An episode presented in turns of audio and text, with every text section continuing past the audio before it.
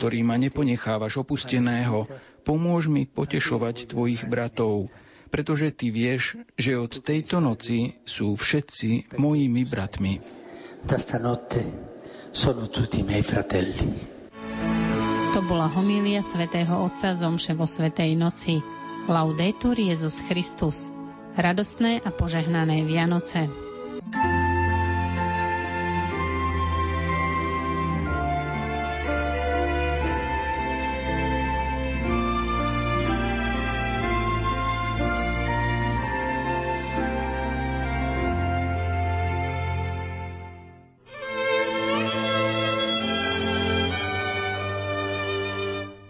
Maličký anielik v okne stál a krásne Vianoce všetkým ľuďom prijal, aby v novom roku zdravie, šťastie, lásku mali a stále sa na seba pekne usmievali.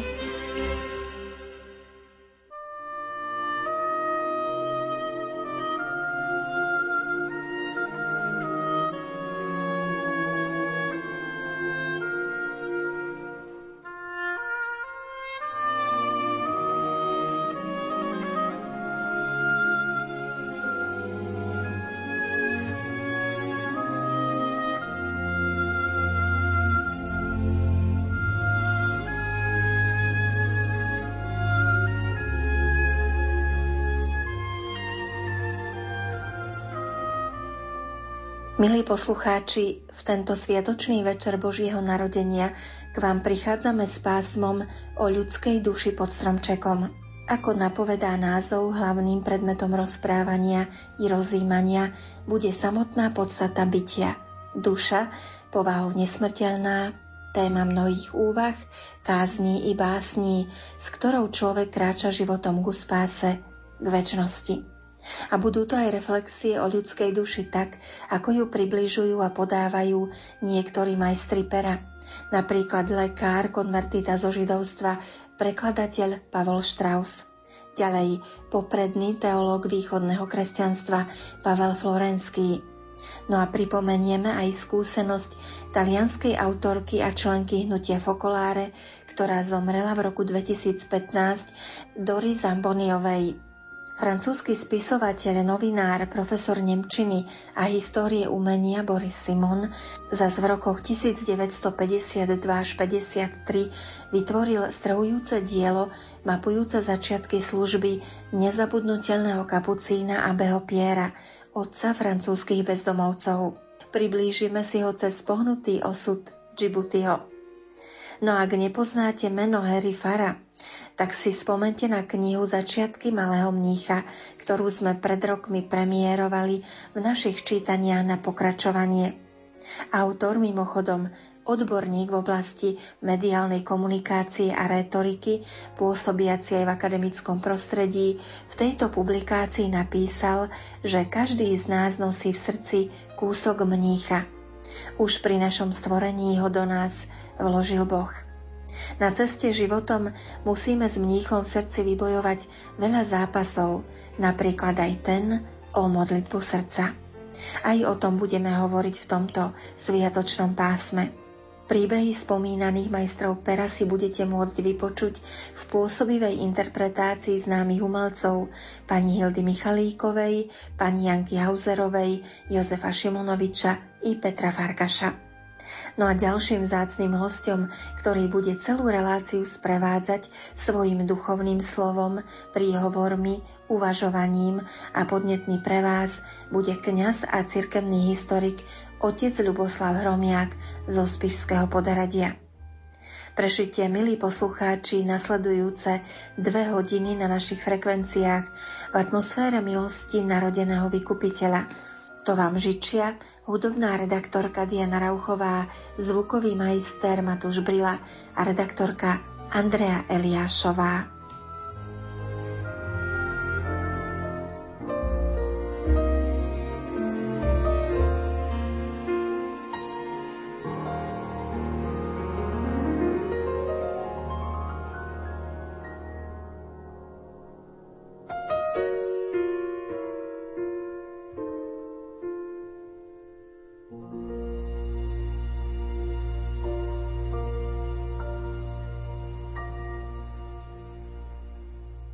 Český kňaz Petr Pidia v meditácii o narodení pána napísal Uvidel som dieťa v plienkach položené v jasliach.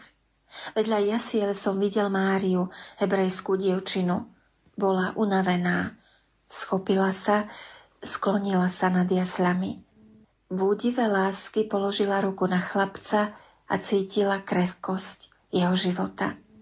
Bolo veľké ticho, ako málo potrebuje láska. Aká je tichá, aké nevysloviteľné je jej tajomstvo, píše Petr Piďa. Lekár, prekladateľ konvertita zo židovstva na katolickú vieru doktor Pavol Strauss pripomína, že naše srdcia sú často nevrlé a zanedbané ako maštalky, ale jezuliatko je vždy ochotné prísť a narodiť sa v nich. Čo k tomu treba? Čisté srdce, Viera Malá o tom, ako česká konvertitka napísala úctyhodné svedectvo. V jej význaní čítame Nemala som predstavu, čo znamená usilovať sa o čistotu srdca. Čakala som, že to bude pokojný vývoj, keď sa srdce bude postupne zbavovať svojej nečistoty. Ale je to najťažší boj. Pri pohľade na krehké nebeské dieťa v jasličkách môžeme rozímať aj o tom, ako svoju dušu pripodobniť tej jeho čistej duši a zachovať si ju takú v každodenných pokusoch a zápasoch. Aj o víťazstvo svetla nad tmou v tomto čase pandémie. Preto aj naše pásmo začneme úrivkom z knihy doktora Pavla Štrausa Mozaika nádeje. Prečíta ho Jozef Šimonovič.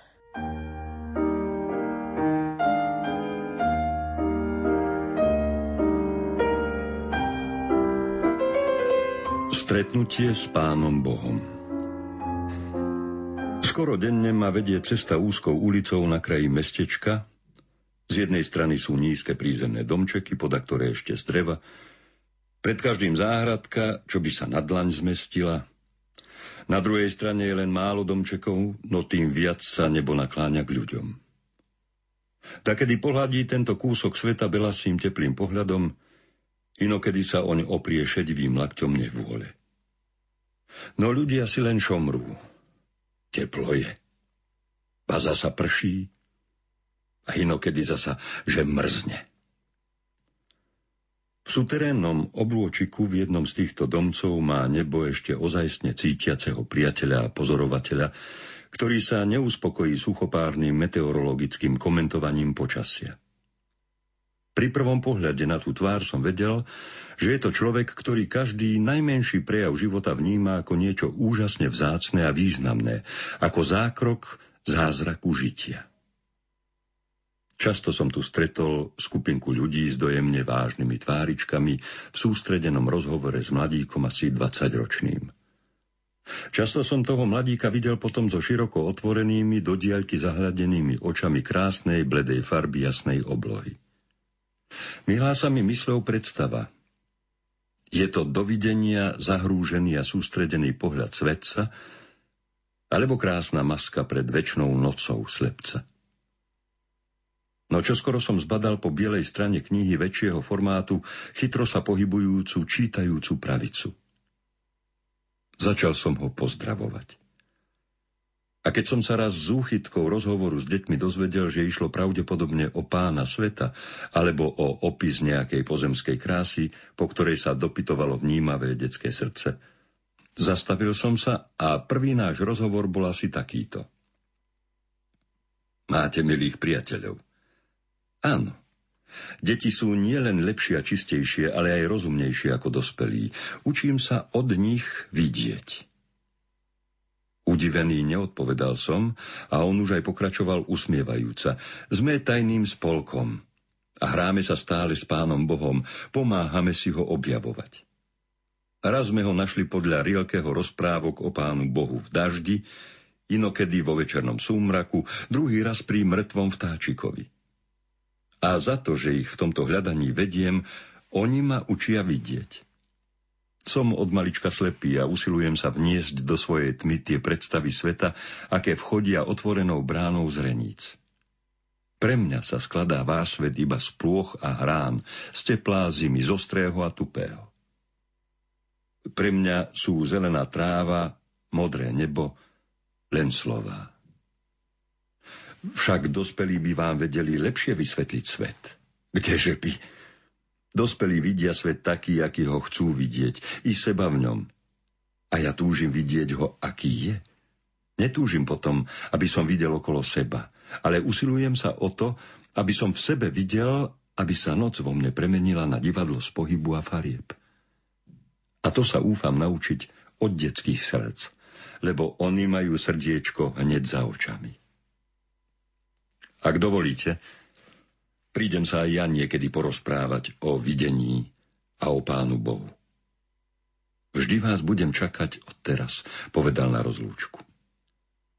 Pri ďalšom stretnutí vhúpol in medias res a hovoril Prvý raz som sa stretol s pánom Bohom v letnom dáždi. Deti ma boli zaviedli k rieke. Hrali sme sa, keď sa tu odrazu strhla búrka a strašný lejak. Začal som utekať, no dostal som sa do záseku močarín polného šáchoria, v ktorom som sa zaplietol a padol. Keď som sa chcel v bezradnosti vrátiť, stratil som smer. Strašne som sa bál, beznádejne som plakal. Napokon zopeli sa ruky k modlitbe. Odrazu ma kto si pohľadil po zmoknutých vlasoch. Neboj sa, maličký. Chytil ma za ruku a zanedlho som sa našiel v našej bráne.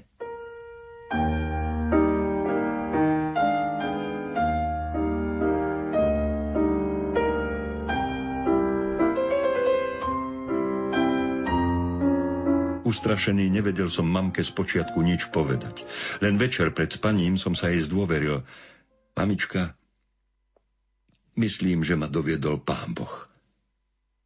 Boskala ma. Ešte dnes sa na to pamätám a povedala, pravda, že dieťatko, len spí pokojne. Ešte ste spomínali stretnutie vo večernom svetle. No, hej, ale vtedy som už bol o mnoho väčší. O dva roky mladší brat ochorel. Dlhšie ležal, lekár denne chodil a celý dom už voňal liekmi. Istého dňa som cítil akúsi úzkosť okolo seba. Každý bol tichší, chodilo sa po prstoch. Kde koho som počul plakať. Neskonalá úzkosť zalehla i na mňa. Nemohol som ani jesť. A srdce mi stískali neviditeľné ruky. Naraz podvečer ma mamička zavolala a s utajeným plačom Poď Vladinka pozrieť. Neviem, či sa budete ešte spolu hrať. Pošli sme k dverám. Počul som ťažké, stonavé vzdychy a opatrné kroky. Prihovoril som sa Bračekovi niekoľko ráz, no neodpovedal ako inokedy. Odrazu vydralo sa matke vo vzliku. Ubohé dieťatko. A toto príšerné svetlo, ako by krv vytekala zo slnka. O chvíľu som začul slabé, zdlhavé zastenanie a potom nekonečná prestávka. Chvíľa, v ktorej akoby sa svet chcel pominúť. Nárek mi potom povedal, že pán Boh si bol povládka a ja som stál vedľa neho. Vy vidíte vo svete viac než my ostatní, so zdravým zrakom, hovorím mu odoberajúce. Mesiace leteli.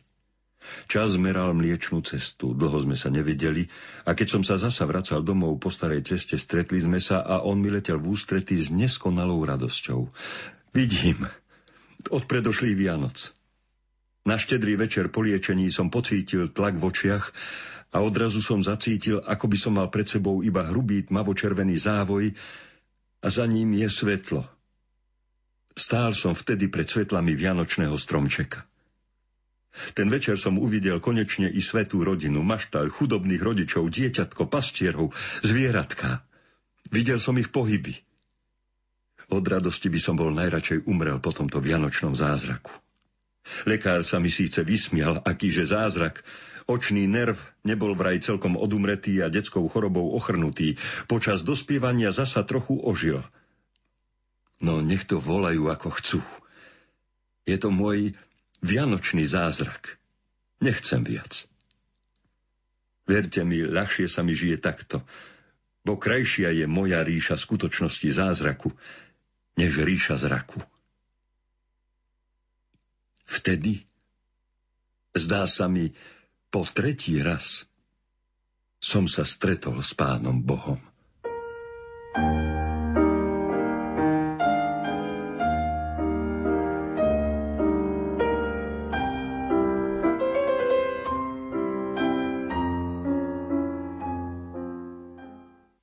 najdôležitejšie je očiam neviditeľné, napísal Exipéry.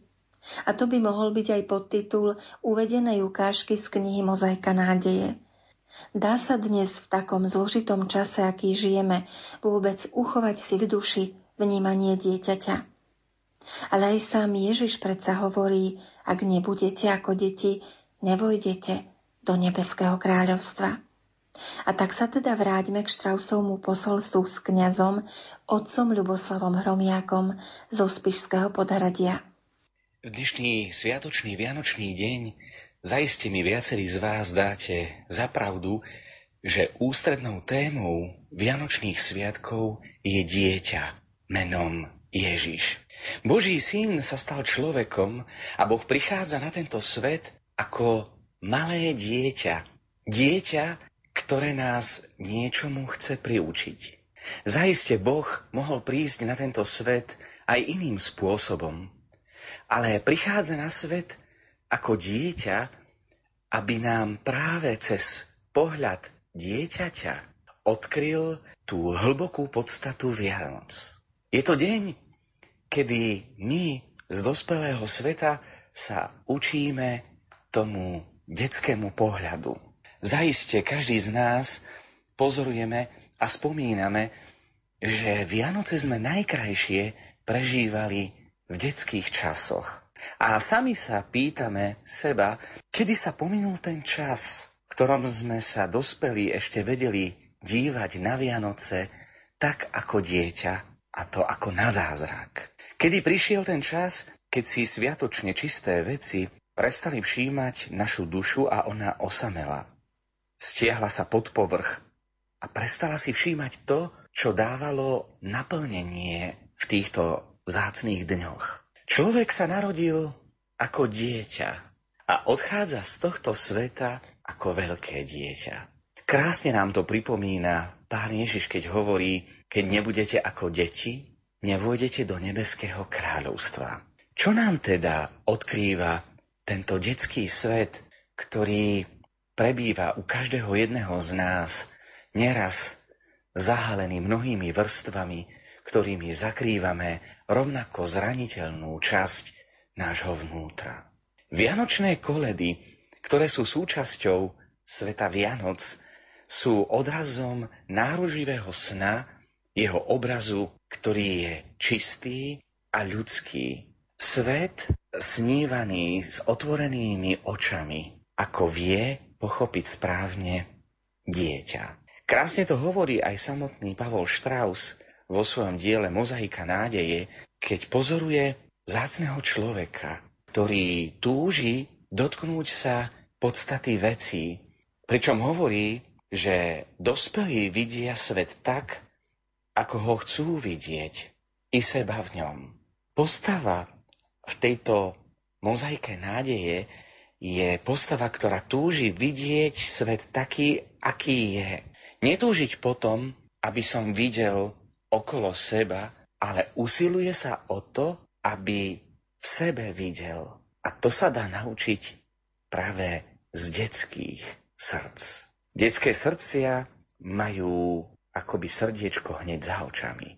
Ale sám ten človek si uvedomuje, že nie je to celkom prirodzené, pretože Odkedy hriech vstúpil do tohto sveta a postihol ľudskú prirodzenosť, od tých čias, od onoho mýtického vyhnania z raja, sa odohráva neustály zápas a duchovná kríza človeka, ktorý zápasí o seba samého. Ľudská prírodzenosť je teda stavaná tak, že kladné veci v nej neprichádzajú sami od seba, ale musí sa človek o to usilovať. Preto aj postava z mozaiky radosti hovorí o tom, že sa usiluje o to, aby videl tak, ako deti. Deti nás nakoniec učia vidieť veci tej hlbokej podstate. V čom teda spočíva tá krása detskej duše, ktorá vie pozerať aj na najbežnejšie veci ako na zázrak. Detské duše, ktoré počas vianočných sviatkov sú schopní pozerať na vianočný strom ako na zázrak a pociťujú aj pri obyčajnom jedení sviatočnosť chvíle a tajomstvo, ktoré sa pri slavení Vianoc skrýva. Dovolil by som si povedať, že sú tu dva rozmery. Čistá duša, ktorá nie je kontaminovaná negatívnou skúsenosťou dospievajúceho človeka, ktorý pri stretnutí sa s negatívnym akoby zatvrdil svoje srdce a jediné, čo očakáva od človeka, je možno nejaký podraz alebo niečo negatívne. Dieťa, ktoré nemá za sebou takéto negatívne skúsenosti, je prirodzene otvorené pre dobro. Je až, môžeme povedať, naivné. Verí všetkému. Na druhej strane ale je na tej detskej duši to čisté a krásne práve v tom, že vie byť otvorené práve pre dobro. Očakáva od každého človeka dobro. A tak keď Boží syn sa rodí ako dieťa, chce nás naučiť ako sa máme stať skutočne ľuďmi. Pretože dieťa narodené v Betleheme odkrýva našu ľudskosť.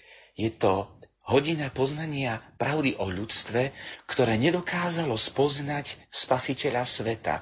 Iba niektorí, iba tí s čistým srdcom boli schopní v betlehemskej jaskyni spoznať spasiteľa sveta kým ostatná časť sveta spala v jemnom, nežnom spánku. Alebo iní, ktorí snuli intrigy, ako sa dieťaťa zbaviť len z dôvodu moci.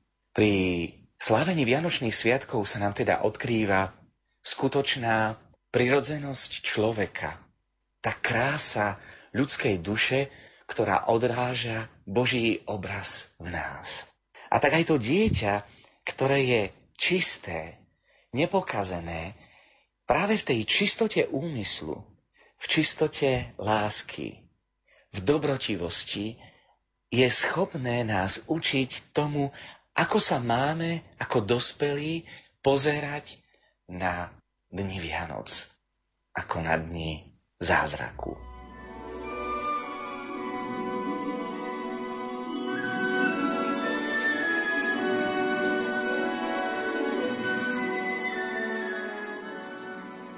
Napokon Fulton Chin, ale aj Robert Fulgham vo svojej knihe Všetko, čo potrebujem vedieť, som sa naučil v materskej školke, povedal, že múdrosť nebola na vrchole hory zvanej Vysoká škola, ale na pieskovisku, kde sa učil úplne najzákladnejším veciam, ako so všetkým sa vedieť podeliť, hrať férovo, nebyť ľudí, vrátiť veci tam, kde sme ich našli, upratať po sebe. Nebrať nič, čo ti patrí. Ak niekomu ublížiš, povedz prepáč. A mnohé ďalšie iné pravidlá, ktoré rodičia prizvukujú svojim deťom. Ale to najzákladnejšie, čo robí dieťa dieťaťom, je schopnosť žasnúť. Detská duša sa vie nadchnúť a vie žasnúť nad najbežnejšou vecou, ktorej dáva pečať zázraku. Lebo neraz tie najzácnejšie veci sú tie, ktoré sú najbežnejšie. Tak ako dých, ktorý si neraz ani nevšímame, v čase pandémie si uvedomujeme, aké je vzácne dýchať to, čo je najprirodzenejšie. Alebo to, ako voda, ktorá je úplne najbežnejšou súčasťou nášho života a predsa tá, ktorú si nevšimneme, je životadarná. Alebo samotná rozprávka Soľ nad zlato, kde soľ, ktorú bežne používame pri stravovaní, je základom našej stravy, ktorá dáva jedlu chuť. A tak neraz aj tie najbežnejšie veci sú najdôležitejšie. A detská duša sa nad nimi vie nadchnúť a vie žasnúť. Preto detská duša nás učí k tomu, aby sme nikdy neprestali žásnuť aj nad bežnými, aj najbežnejšími vecami nášho života. A keď pozorujeme dieťa menom Ježiš, tam máme žasnúť o to viac. Keď pozorujeme, ako veľkolepý, všemohúci Boh prichádza do tohto slzavého údolia, do bied tohto sveta, aby nám odkryl veľkosť ľudskej duše i pravú ľudskú tvár. A pred týmto tajomstvom Božieho vtelenia i narodenia môže človek iba žasnúť, tak ako dieťa. A cez dieťa pochopiť a dotknúť sa skutočnej podstaty Vianoc. Krásne to vyjadruje hymnus z posvetného čítania, ktorej sme sa modlili pred slávením Vianočných sviatkov, už tesne, bezprostredne, pred prípravou na Vianočné sviatky. Príď, Kriste, spása národov, naroď sa z Panny Márie, nech žasne svet a umlkne, taký zrod Boha hoden je. A tak nech spolu s detskou dušou žasne celý svet a umlkne pred tajomstvom Božieho narodenia, ktoré sa nám v dnešný sviatočný deň priam predsúva k meditácii pred náš zrak.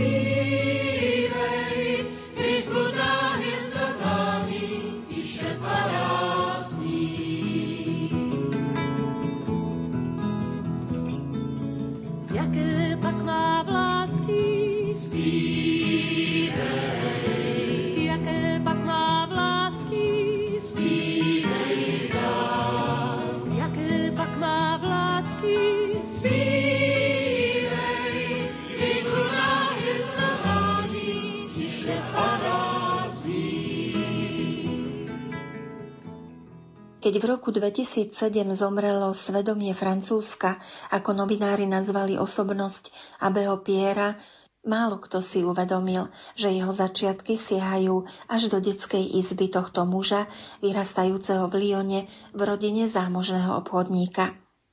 Tento otec rodiny každú nedelu do poludnia ticho odchádzal z domu a vykasajúci so svojimi priateľmi rukávy holil a strihal zavšivavených tulákov z ulice aby tak dal príklad aj svojim 8 deťom. Aby neskôr jeden z nich, už ako reholník a kňaz, založil veľké dielo Emauzy na pomoc bezdomovcom a utečencom. A AB Pierre niekoľko rokov figuroval v rebríčku ankety najvýznamnejších francúzskych osobností po príslavnom spevákovi Johnovi Hallidayovi či hercovi Gerardovi Depardiem. A tak teraz zaznie úryvok spôsobivej knihy autora Borisa Simona Emauský handrári. Budete ho počuť v interpretácii Jozefa Šimonoviča a je o téme, ktorá si zaslúži rozímanie práve na Vianoce, keď hľadíme na chudobné dieťa Ježiša v plienkach, ktorý našiel útočište v maštali. thank you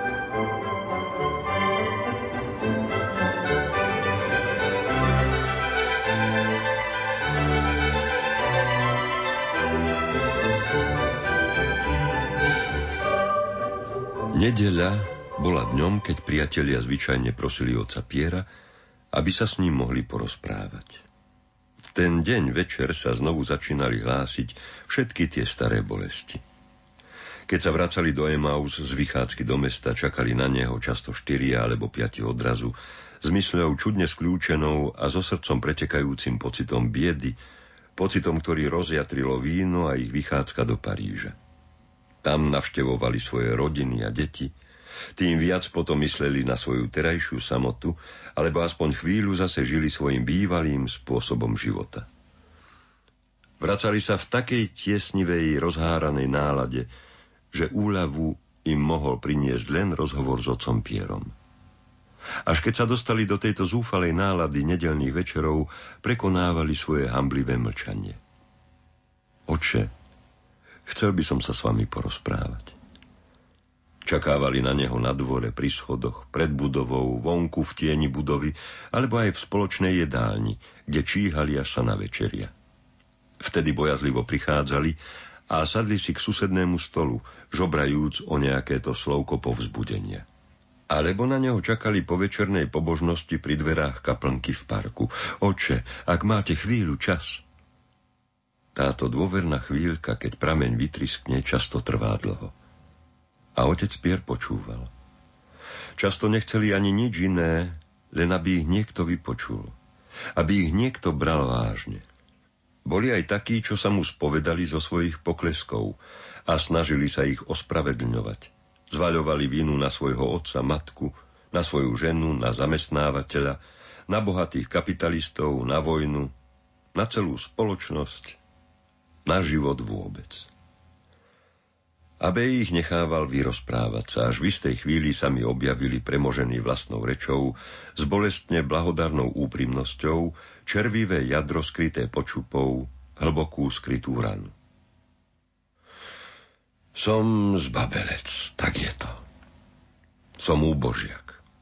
Nikdy zo mňa nebude poriadny človek. Hnusím sa sám sebe. A vtedy, keď sa dotyčný zriekol poľutovania, s ktorým počítal, začal sa chovať úprimne, pravdivo. Keď odložil všetku zhovievavosť voči sebe, všetku lož, ktorá ho kryla, začal sa priznávať k svojmu poklesku či k zločinu. No práve v tomto vyznaní bola nádej. Od chvíle, keď sa priznal, keď odmietol svoje vlastné odporné ja, začínala svitať nádej. Abe mlčky počúval. Myslel na to, koľko formálnych spovedí treba vypočuť inde pre dospelé siroty, ktoré nepoznali nič iné okrem ponižovania a stretli sa len s tvrdosťou, klamstvom a neúspechmi, bol otec Pier jedinou bytosťou, ktorá ich od seba neodohnala a na ktorú sa sústredila ich potreba citovej náklonnosti. Niektorí sa mu zverovali aj s dôvernosťami, keď ich zrazu začala trápiť láska. Až do toho dňa sa Džibuty ešte nikdy neodvážil požiadať otca Piera o rozhovor, aby mu povedal, Oče, viem, čím som vám zaviazaný. V Lani na jeseň sa k tomu raz večer takmer odhodlal. Boli v garáži sami. Vo svetle reflektorov pracoval s ním otec Pier na oprave starého Renaulta. Džibuty mal už už na jazyku počute oče, v tom sa však priblížil jeden potácajúci sa opitý kamarát, rozvedený muž, ktorého deti žili s jeho bývalou ženou. Bol ich navštíviť v Paríži. Pár krokov od nich sa zastavil a plačlivým hlasom koktal. Oče, oče. Otec Pier nezdvihol hlavu, ako keby ho nepočul. Úbožiak zastenal, ako keď nesmelo tichučko za narieka choré zviera. Usmej sa na mňa, oče. A sklamaný odchádzal a opakoval si. Ja viem, ja viem. V tom otec Pier zdvihol hlavu a zavolal ho k sebe. Usmieval sa. Džibuty sa však už v ten večer neodvážil prehovoriť. Už sa začala pobožnosť, keď Džibuty vklzol do kaplnky, ktorú pred dva a pol rokmi postavil a kam od tých čias až do dnešného obradu krstu nevstúpil. Nebolo to však zo zámernej nevôle. Už dávno, od prvých týždňov svojho pobytu v Emauzoch, opustil svoj nenávistný postoj voči krutému pánu Bohu, ktorý je všemohúci, ale pre chudobných neurobí nič. Už dávno zabudol na svoje teórie o cirkvi, ktorá je nástrojom na vykoristovanie ľudí. Tušil, že celá tá zamotaná otázka je v podstate jednoduchá a v činnosti oca Piera mal pred očami príklad jej riešenia. Život otca Piera podával svedectvo o pravde. Často, keď mal Džibuty pokušenie počúvať volanie zvona, ktorému niektorí kamaráti neodolávali, zaspätkoval len z čirého studu. Nie je hoden zúčastniť sa na pobožnosti. Nebude sa tam vedieť správať. Nebude sa vedieť modliť. Hnevalo ho, keď počul spievať nezrozumiteľnou latinčinou. Všetko, čo súviselo s bohoslužbou, bolo pre ňoho neznáme. Vždy teda zas odišiel hundrajúci hm, až raz. Až neskôr. A tak uplynuli dva roky a stále ešte do tých blízkych dverí vzadu v parku nevstúpil. Aký je sám? Pomyslel si Džibuti v najtmavšom kútiku kaplnky, kam vklzol. Opodial v pološere pod chórom stála na svojom zvyčajnom mieste slečna z kancelárie a potom už len 5 kamarátov, mladý Dominikán, ktorý bol pridelený do kuchyne, Raul, muž s vytetovaným medailónikom, nový seminarista, ktorý prišiel na miesto Denisa, mladý Dedé a Krivoš, ktorý sa chcel kedysi utopiť a teraz nedávno konvertoval. Aká úbohá je tá hrstka vyvolených, ktorá obklopuje otca Piera a je mu posilou v jeho strašnej osamelosti. Aký bol otec Pier šťastný, pomyslel si Džibuti, keď sme pred dvoma rokmi stavali túto kaplnku. Vravel, že každý kameň sa tu modlí a obával sa, že jedného dňa sa do nej možno všetci ani nevojdú. Ale žiaľ, čo pre väčšinu kamarátov znamená? Je pre nich iba akýmsi vedľajším miestom, akýmsi takmer čudným príveskom. Pre otca Piera je však stredom Emaus. Miestom, v ktorom spočívajú korene stromu. Tu, pri červenej lampičke s väčšným svetlom zavesenej pri oltári, bije srdce, ktoré svojou krvou živí celú komunitu. S výčitkami svedomia myslel na to, že by mal častejšie prichádzať k tomu svetielku – aby sa otec Pier necítil taký stratený vo svojej osamotenosti, iba medzi tými kameňmi, čo sa s ním modlia, a medzi týmito piatimi kamarátmi. Vonku sa ozýval štekot psov voľne pustených v parku a hurhaj kamarátov, ktorí sa v povznesenej nálade vracali z nedelnej vychádzky. Spravodlivý Bože, skúšal si moje srdce, rozšíril si ho synovia človeka, dokedy budete mať skormútené srdcia. Krivoš a Raul sa snažili pripojiť svojimi zachrípnutými a zajakavými hlasmi k ostatným, podkýnali sa o tajomné slová modlitebnej knižky, zostávali pozadu, zmetení stíchli a vždy znova spustili. V tom mám zalúbenie, kto dáva a požičiava chudobnému, ten nikdy nebude vyvrátený, Otec Pier vstal. S pomocou seminaristu si obliekol biele, zlatom zdobené kňazské rúcho a pristúpil k oltáru. Džibuti sa pozeral a znovu si vravel, že sa mal už dávno zúčastniť na bohoslužbách, niekde bokom v kútiku, že mal dávno vniknúť do tohto krásneho, upokojujúceho, očistujúceho, povznášajúceho obradu. No tak ako v ostatných veciach nemal dosť odvahy, aj tu sa z bojazlivosti prejavil ako nemehlo. Kňaz pri oltári vzal monštranciu, pomaly sa obrátil, pozdvihol ju a ukazoval takmer prázdnej kaplnke. Peť kľačiacich kamarátov sklonilo hlavu, ako by boli oslnení leskom tohto posvetného predmetu v posvetných kňazských rukách, ako by boli oslnení žiarením svetej hostie. Džibuti zbadal uprostred žiariacich lúčov bledý kotúčik, ako upriamený pohľad. Ako maják, ktorého svetlo sa pomaly rinulo smerom k nemu, až ho odhalilo nehodného, schúleného v najtmavšom kúte kaplnky. A svetlo tohto otáčajúceho sa majáka vyžarovalo cez steny do noci. Lásky plne sa rozlievalo na emauských mužov, zvieratá, kamene, stromy, náradie, autá, hromady železa a rozlievalo sa ďalej a ďalej na všetky štyri svetové strany, na stavby, na smetiská, na všetky miesta, kde trpia a lopotia sa obyvatelia Emaus. Ako keď blúdi tlmené svetlo svietidla vo vojenskom tábore, kde je všetko ponorené do spánku, z jednej tváre na druhú, ponáral sa neviditeľný lúč majáka do nočnej tmy a spočinul bez toho, aby to niekto tušil na kamarátoch pod stanom, v maringotkách, na opilcoch, na zúfalcoch, na unavených, na horúčkovito rozpálených i na tých, čo cítia, ako sa v nich prebúdza nenávisť a dobiedzavé myšlienky. Na tých, čo sami seba nenávidia, i na tých, čo konečne našli zmier. Svetelný lúč sa rinul dopredu a zase späť okolo Džibutiho. Jeho tvár sa pokryla potom. Náhle pocítil čudný strach.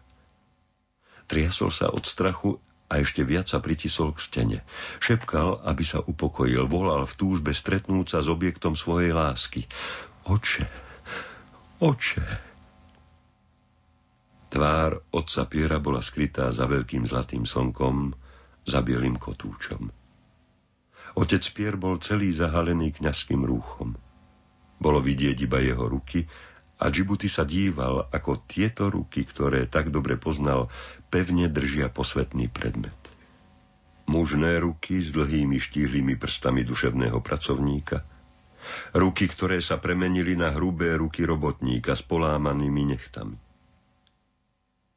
Keď otec Pier postavil monštranciu, Objavila sa aj jeho tvár a jeho pohľad sa zviezol k tomu, čo stal v tieni opodiel, aby ho upokojil, ako by vravel, kto je to tam?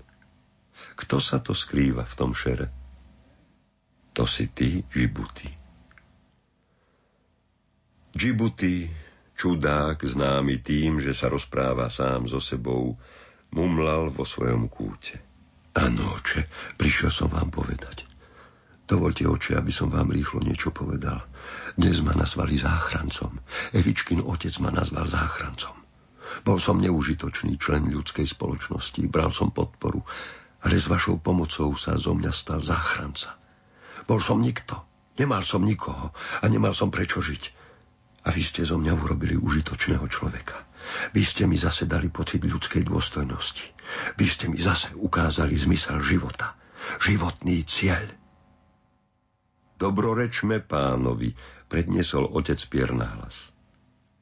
Bohu vďaka, odpovedali Džibutyho kamaráti. Požehnané buď jeho sveté meno, opakovali za Džibutyho stavebné kvádre, z ktorých tento životom skúšaný muž vlastnými rukami postavil tieto steny.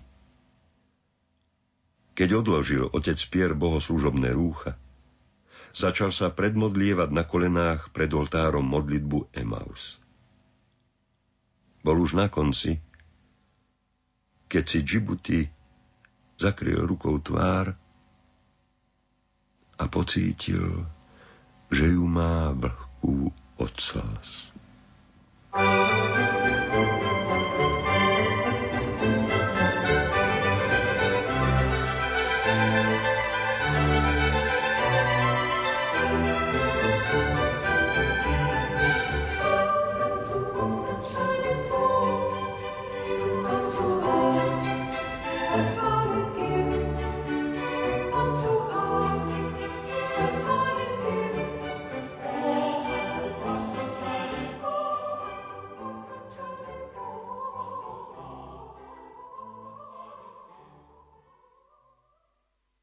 Sloboda, solidarita, existenčné otázky, chudoba, život na okraji spoločnosti.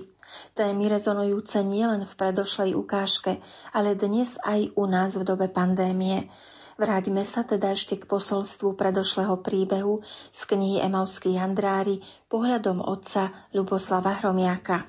Pri úvahách nad ukážkou z diela Borisa Simona Emauský Handári mi vystáva hlavná téma ktorá je vyjadrená v samotnom evanieliu. Skutočná podstata, prečo sa Boh stáva človekom. Jedným z nás, Emanuel, ktorý je Boh s nami. Svetý apoštol Ján hovorí, veď Boh tak miloval svet, že dal svojho jednorodeného syna, aby nezahynul nikto v neho verí, ale aby mal väčší život – lebo Boh neposlal svojho syna na svet, aby svet odsúdil, ale aby sa skrze neho svet spasil. Rozímanie nad Ježišovým narodením, ktorom nám Boh dáva plnú slobodu, ukazuje na tú hodnotu ľudskej bytosti, ktorá neraz zápasí o svoju slobodu, ale sloboda to nie je sloboda robiť si, čo chcem. Sloboda to nie je niečo, čo sa získava z vonkajška. Sloboda to je vnútorná kategória a jej skutočná miera nespočíva ani tak v možnosti vynadať komukoľvek na námestí, ako skôr schopnosti vynadať sebe za každý pokus újsť pred vlastným svedomím. Dokiaľ slobodu, podobne ako šťastie, budeme naháňať mimo seba, bude nám jej skutočný rozmer nepretržite unikať. Sloboda je ťah za pravdou a jej znamienkom je múdrosť. A my vieme, že ani dnešná civilizácia sa nevyznačuje prebytkom takto chápanej slobody. Povrch vecí i dejov teda klame, pretože sú deje, ktoré vyzerajú nevinne, ale ich dôsledky sú tragické a sú deje, ktoré vyzerajú tragicky, avšak ich dôsledky prežije národ s oveľa menšou újmou, než sa na prvý pohľad zdá. Boj v tomto čase pandémie o slobodu sa v týchto časoch ukazuje ako veľmi potrebný, ale o tú vnútornú slobodu, Tú slobodu, ktorú nám ukazuje Ježiš. Pravá sloboda je sloboda od hriechu. A za túto slobodu od hriechu treba zápasiť. Nie je to prirodzené. Prirodzené je bujnieť, nechať všetko na pospas. Len burina rastie sama od seba. Ale ľudská prirodzenosť je stavaná tak, že o pozitívne veci sa musíme usilovať. A tak narodenie Ježiša Krista nás vedie k tomu, aby sme zápasili o to, aby sme boli viac ľuďmi. Pretože keď človek prestane zápasiť o svoju dôstojnosť, o svoju slobodu od hriechu, stane sa zvieraťom. A tá duchovná choroba sa potom nazve odcudzenie. Hriech to je to, čo robí v našej duši hrubý, neprekonateľný povrch, na našom srdci, ako orech, ktorý v sebe skrýva to svoje krásne bohatstvo za tvrdým obalom. A neraz aj my po skúsenosti so zlom v akejkoľvek podobe sa e, uzatvárame do takejto akoby ulity, šupiny, tvrdej šupiny, pod ktorou sa ale vždycky skrýva to krásne, to dobré, ktoré Boh každom človeku uložil ako vzácný poklad. Pokiaľ sa nebudeme usilovať o to, aby sme boli viac ľuďmi, pokiaľ sa nebudeme snažiť učiť väčšej ohľady plnosti, láskavosti a solidarite, potom zhrubneme a zvíťazí nie duchovno, ale živočíšnosť. Lebo prirodzenosť človeka je taká, že človek hľadí skôr sám na seba, ako na dobro toho iného. A u človeka je prirodzené stále niečo zhromažďovať pre seba ako zviera, ktoré nie je schopné sa podeliť. Ale Boh vstupuje do tejto živelnosti, ktorej sa nebojí, aj do tej zverko, zverskosti, ktorá sa ho bytostne dotýka, keď Božie dieťa sa narodí na mieste, ktoré bolo na periférii sveta, v úplnom chlade. Tá veľkosť Božej lásky sa o to viac ukazuje v tej neľudskosti, s ktorou zaobchádzala vtedajšia spoločnosť s Ježišom, Máriou a Jozefom.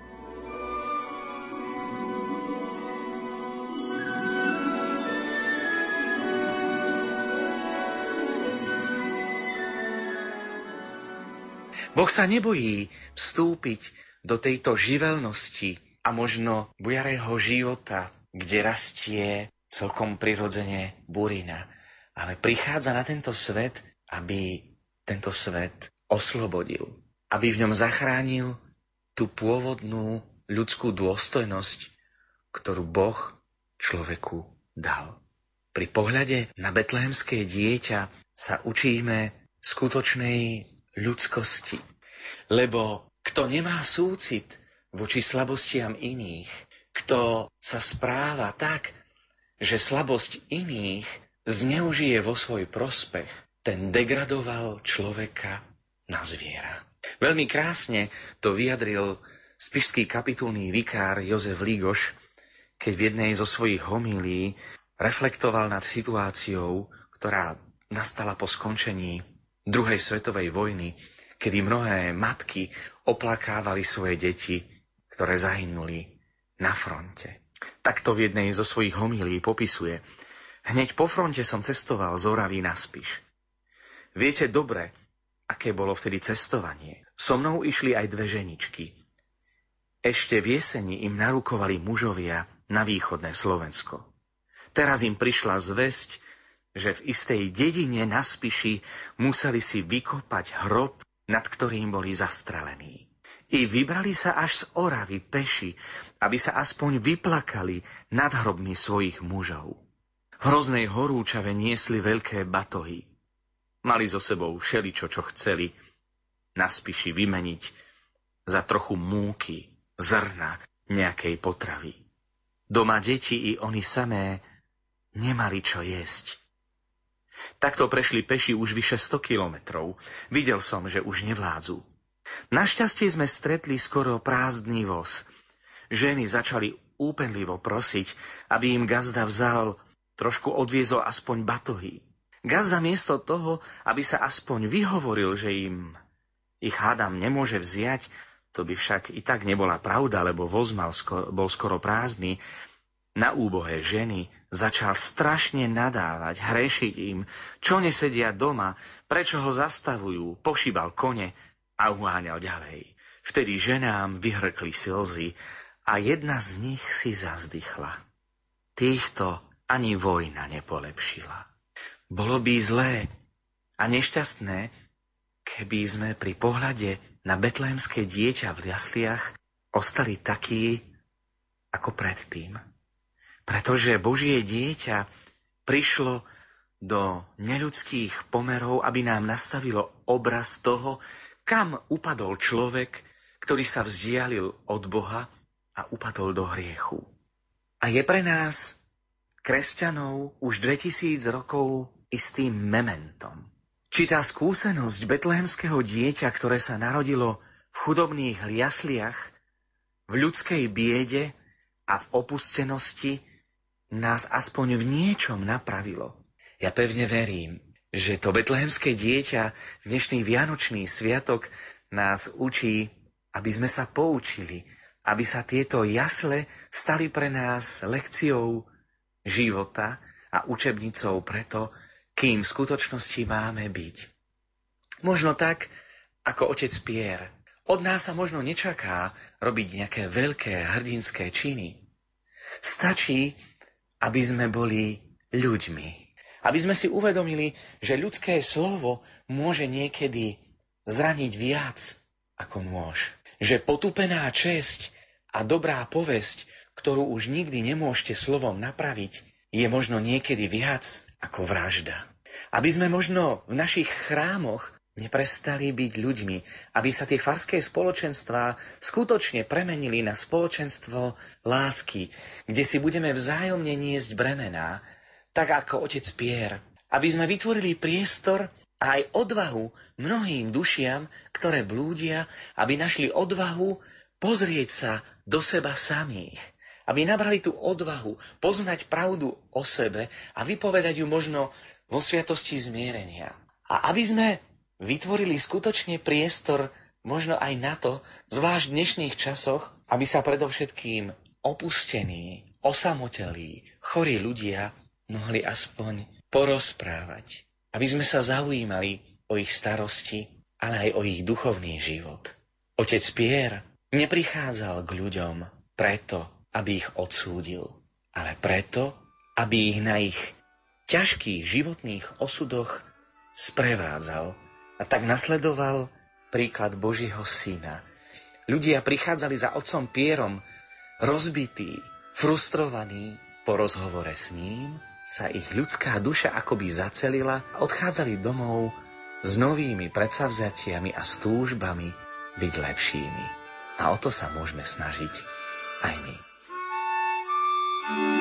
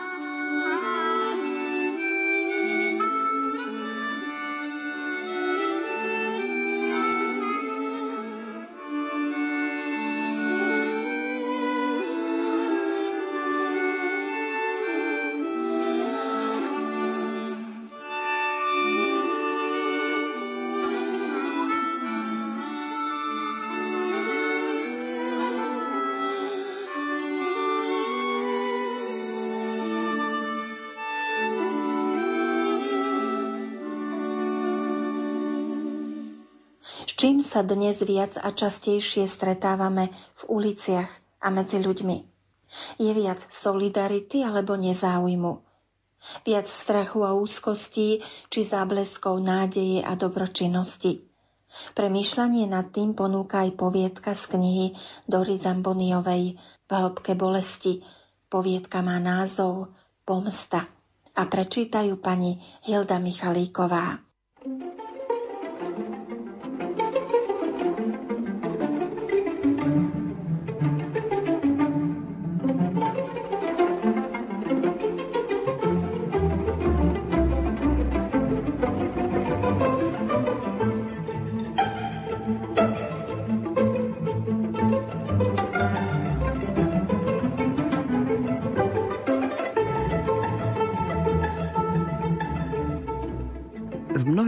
Ľuďoch, ktorí sa ponáhľajú po uliciach, v metrách, na letiskách, v kaviarniach, úradoch, odhaľujem a tuším tie isté Ježišové rany, ktoré už možno nik nepozná, nad ktorými sa nikto neskláňa. Bolo by treba spomenúť si na Krista, aby sme to dokázali. Na týchto stránkach som sa usilovala v takomto duchu pozerať na niektorých ľudí, opísať a priblížiť ich. Ľudí, ktorých som stretala pri svojom putovaní. Aby som ich pochopila, snažila som sa stotožniť s ich bolestiami. Príbehy predstavujú každodenný život vo svojom rozmanitom a ustavičnom kolotoči. Je to tak trochu aj môj život, taký, aký žijú všetci ľudia – preto som všetky príbehy písala v prvej osobe, ako by som ich v skutočnosti sama prežila. Dory Zamboniová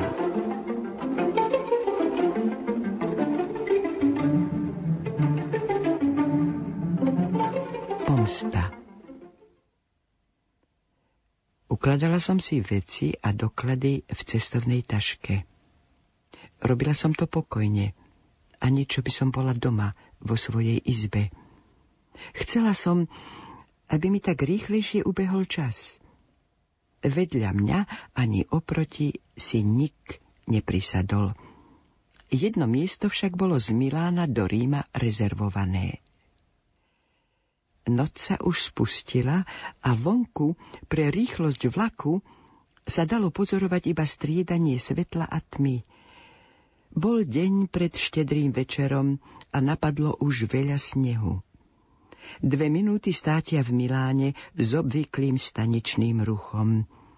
Pristúpil muž zavalitej postavy a priniesol so sebou závan štiplavého vzduchu.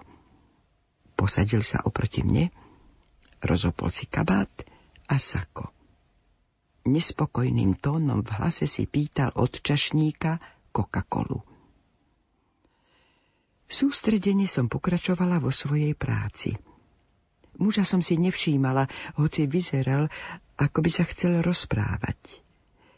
Keď som si odkladala francúzske peniaze, spýtal sa ma, aké sú to peniaze. A po mojej odpovedi pokračoval, rozumiete anglicky? Málo. Začal hovoriť po taliansky so silným americkým prízvukom. Bol vysoký, statný, vlasy na ježka, mal tvár, čo sa veľmi podobala na ňufák buldoga a drsné oči, aké som nikdy predtým ani potom nevidela. Bol lekárom v Ríme. Liečil nádory novou vlastnou metódou. Mal ženu a dve deti v Bristole v Anglicku, kde jeden Sicílčan zapríčinil, že sa jeho manželka zbláznila. Blázon na veky, rozumiete? Je v blázinci, povedal. Pritom sa zavrtel a zaškrípal zubami. A on si ušiel, veď ja ho nájdem, pokračoval. Utratil som 12 miliónov, lebo mi naznačili jednu jeho stopu v Južnej Afrike – na peniazoch mi vôbec nezáleží, zarábam veľa. Predstavte si, že len svojej sekretárke platím 300 tisíc lír za mesiac. Chcem ho nájsť. Chcem sa pomstiť. Je to nejaký Talian. Volá sa Rossi. Meno ako každé iné. Pil Coca-Colu a ja som sa schúlená na sedadle v úžase snažila povedať niečo tomuto mužovi, ktorý striasol svoj bôľ na prvého človeka, ktorého stretol. A deti? Pokúsila som sa spýtať. Sú v internáte. Kúpil som im darčeky, odpovedal a hlavou ukázal na dva obrovské balíky, ktoré predtým vyložil na sieť nad sedadlom. Už toľké noci nespím, pokračoval a jeho zachmúrený pohľad smeroval do diaľky. Ale ak nespávate, môžete ochorieť. To viete aj sám, veď ste lekár. A potom nebudete môcť urobiť to, čo chcete. Snažila som sa pokračovať v rozhovore. Bez toho, aby ma počúval, pokračoval. Zdá sa, že teraz odišiel do Egypta, ale zaplatím beduínom a tí ho nájdu a dám mu pocítiť muky, ako to dokážem len ja. Jeho oči boli rozšírené, ako by v diaľke, mimo sedadla, mimo vlaku, spozoroval korisť, ktorú hľadal. V duchu som sa pýtala samej seba, či azda nesnívam, alebo či tento muž oproti mne je skutočnosť a či je pri zmysloch. Avšak chladný pokoj jeho tváre potvrdzoval, že nespím. Pretože sa však obrátil na mňa, musela som aspoň niečo urobiť alebo povedať. Ale myšlienky na dobro a upokojenie sa strácali, len čo sa chceli sformulovať do slov. Odvážila som sa povedať, veríte, že budete spokojní, keď sa vám podarí uskutočniť svoj plán? Budete pokojnejšie spávať? Iste, očakávam a prajem si len to. V synavom tichu, ktoré nasledovalo, Rytmus vlaku akoby naznačoval čas pomsty, ako by ho skracoval a vysielal do priestoru. Tlmený šepot cestujúcich akoby pripomínal plynutie ľudského života. Uštipačne sa na mňa pozrel. Rozumiem, povedal mi. Vy myslíte na odpustenie však, hovorí z vás kresťanka. Ja som nebol kresťanom. Bol som pokrstený práve o niečo skôr, než sa udiala táto vec. A vidíte, ako mi kresťanstvo poslúžilo. Vlak spomalil. Vstal, zobral balíky a ešte ďalší balíček. Bažanty, povedal. A pritom pokrčil ramenami. Na sviatky. Vlak stál. Išla som s ním až k dverám vozňa a potom som ho videla, ako sa vzdialuje v dave. Jeden z mnohých. Ale tie oči. Kto mi ich bude môcť vymazať z pamäti? Myšlienka na neho ma stále prenasleduje ako nedokončený obraz nedočítaná kniha, prerušený rozhovor. Viem, že ho raz opäť stretnem. Neviem kde a neviem prečo, ale som si tým istá. Boh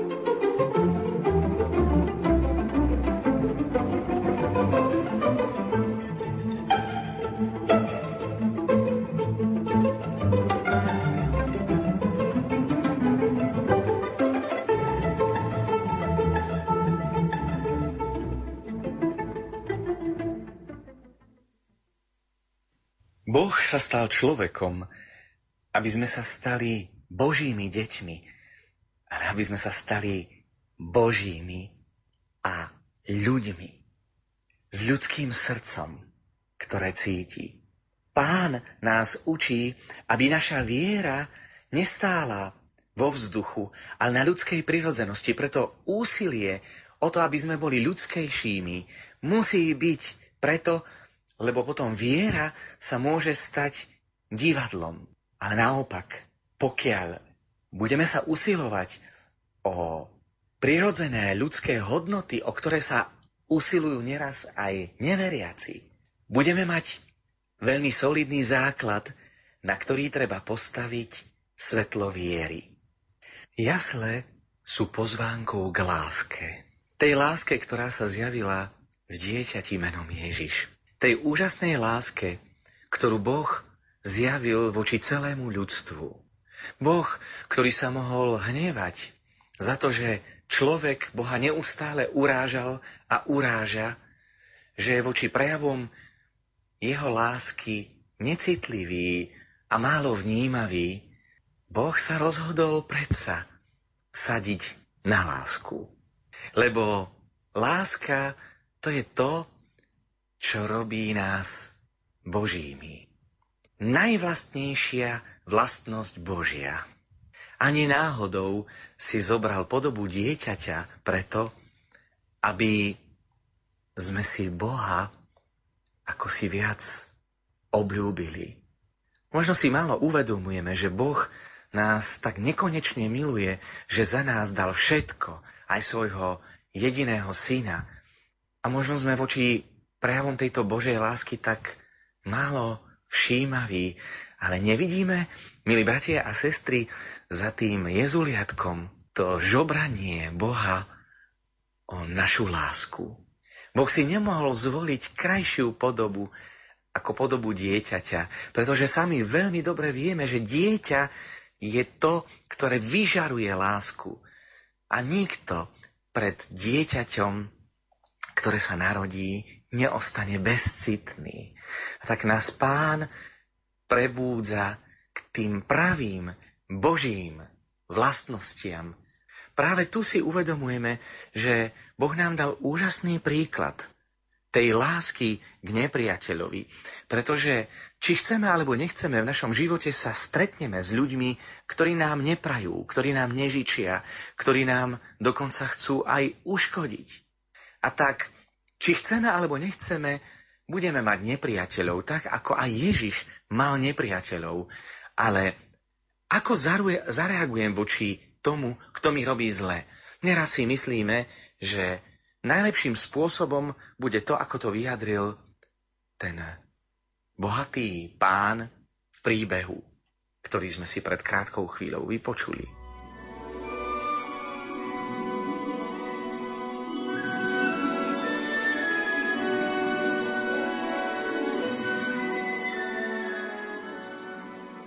Je prirodzené reagovať na zlo zlom, ale je Božie reagovať na zlo dobrom.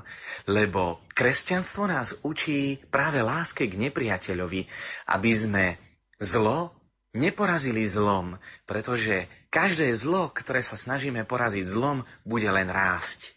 Ale zlo sa dá poraziť len dobrom. Konec koncov Učia nás o tom aj slovenské rozprávky, ktoré hovoria o víťazstve dobra nad zlom. To je tá cesta, ktorú nám ukazuje kresťanstvo. Neraz totiž z očí voči nepriateľom si necháme naplniť srdce hnevom, neodpustením.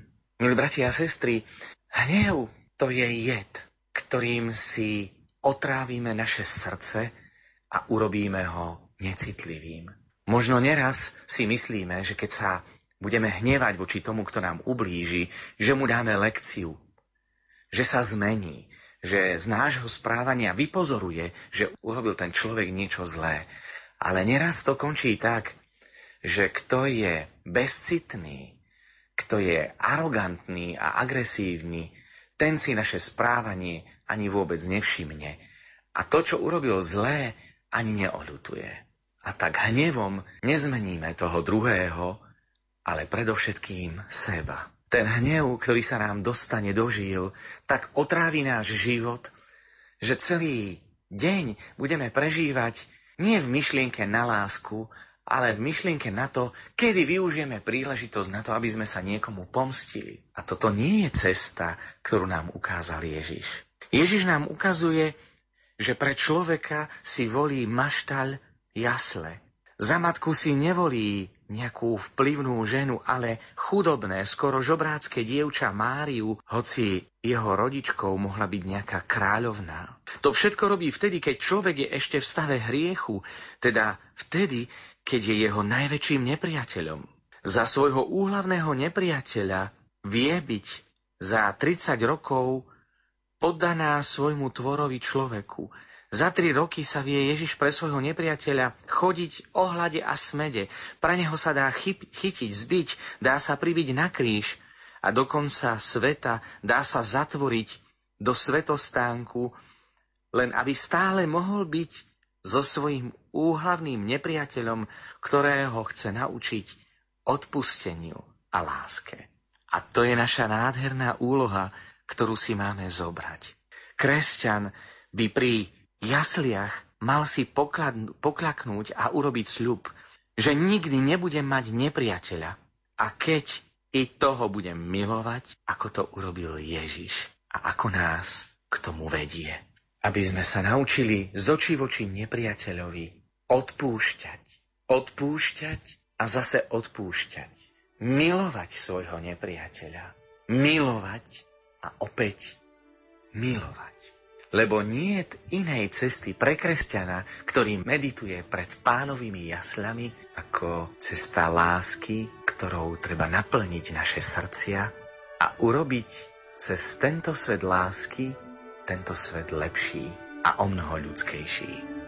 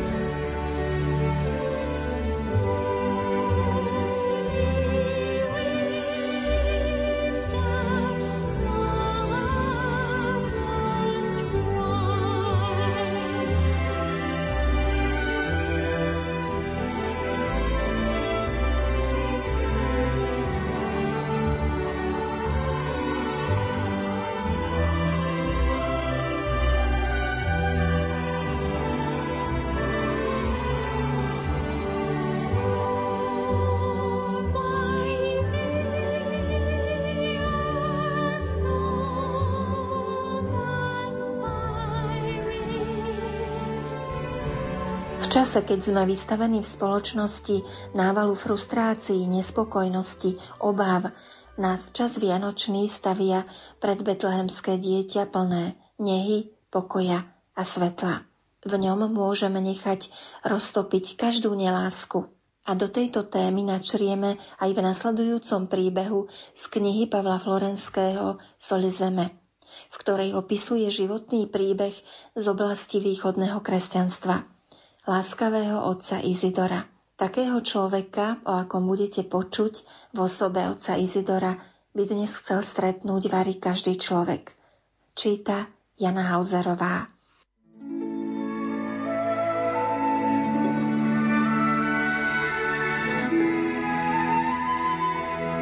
Nezávislý a slobodný bol otec Izidor, ale bol aj plný miernosti a dobrodušnosti, odpúšťania a neodsudzovania. Nikoho neodsudzoval, na nikoho sa nehneval, všetko strpel. Jeho odpúšťanie nemalo konca. Ak zistil, že sa na ňo niekto hnevá alebo niekoho urazil, v tej chvíli ho poprosil o odpustenie, aj keby za nič nemohol. Ak ho niekto urazil slovom a bez ohľadu na všetky úsilia báťušku predsa sa neobmekčilo srdce nadsti utrhača, Vtedy sa báťuška utiahol bokom a vyčkával priaznivú príležitosť. Aj iných k tomu povzbudzoval, čo ho príklad ustavične poskytoval.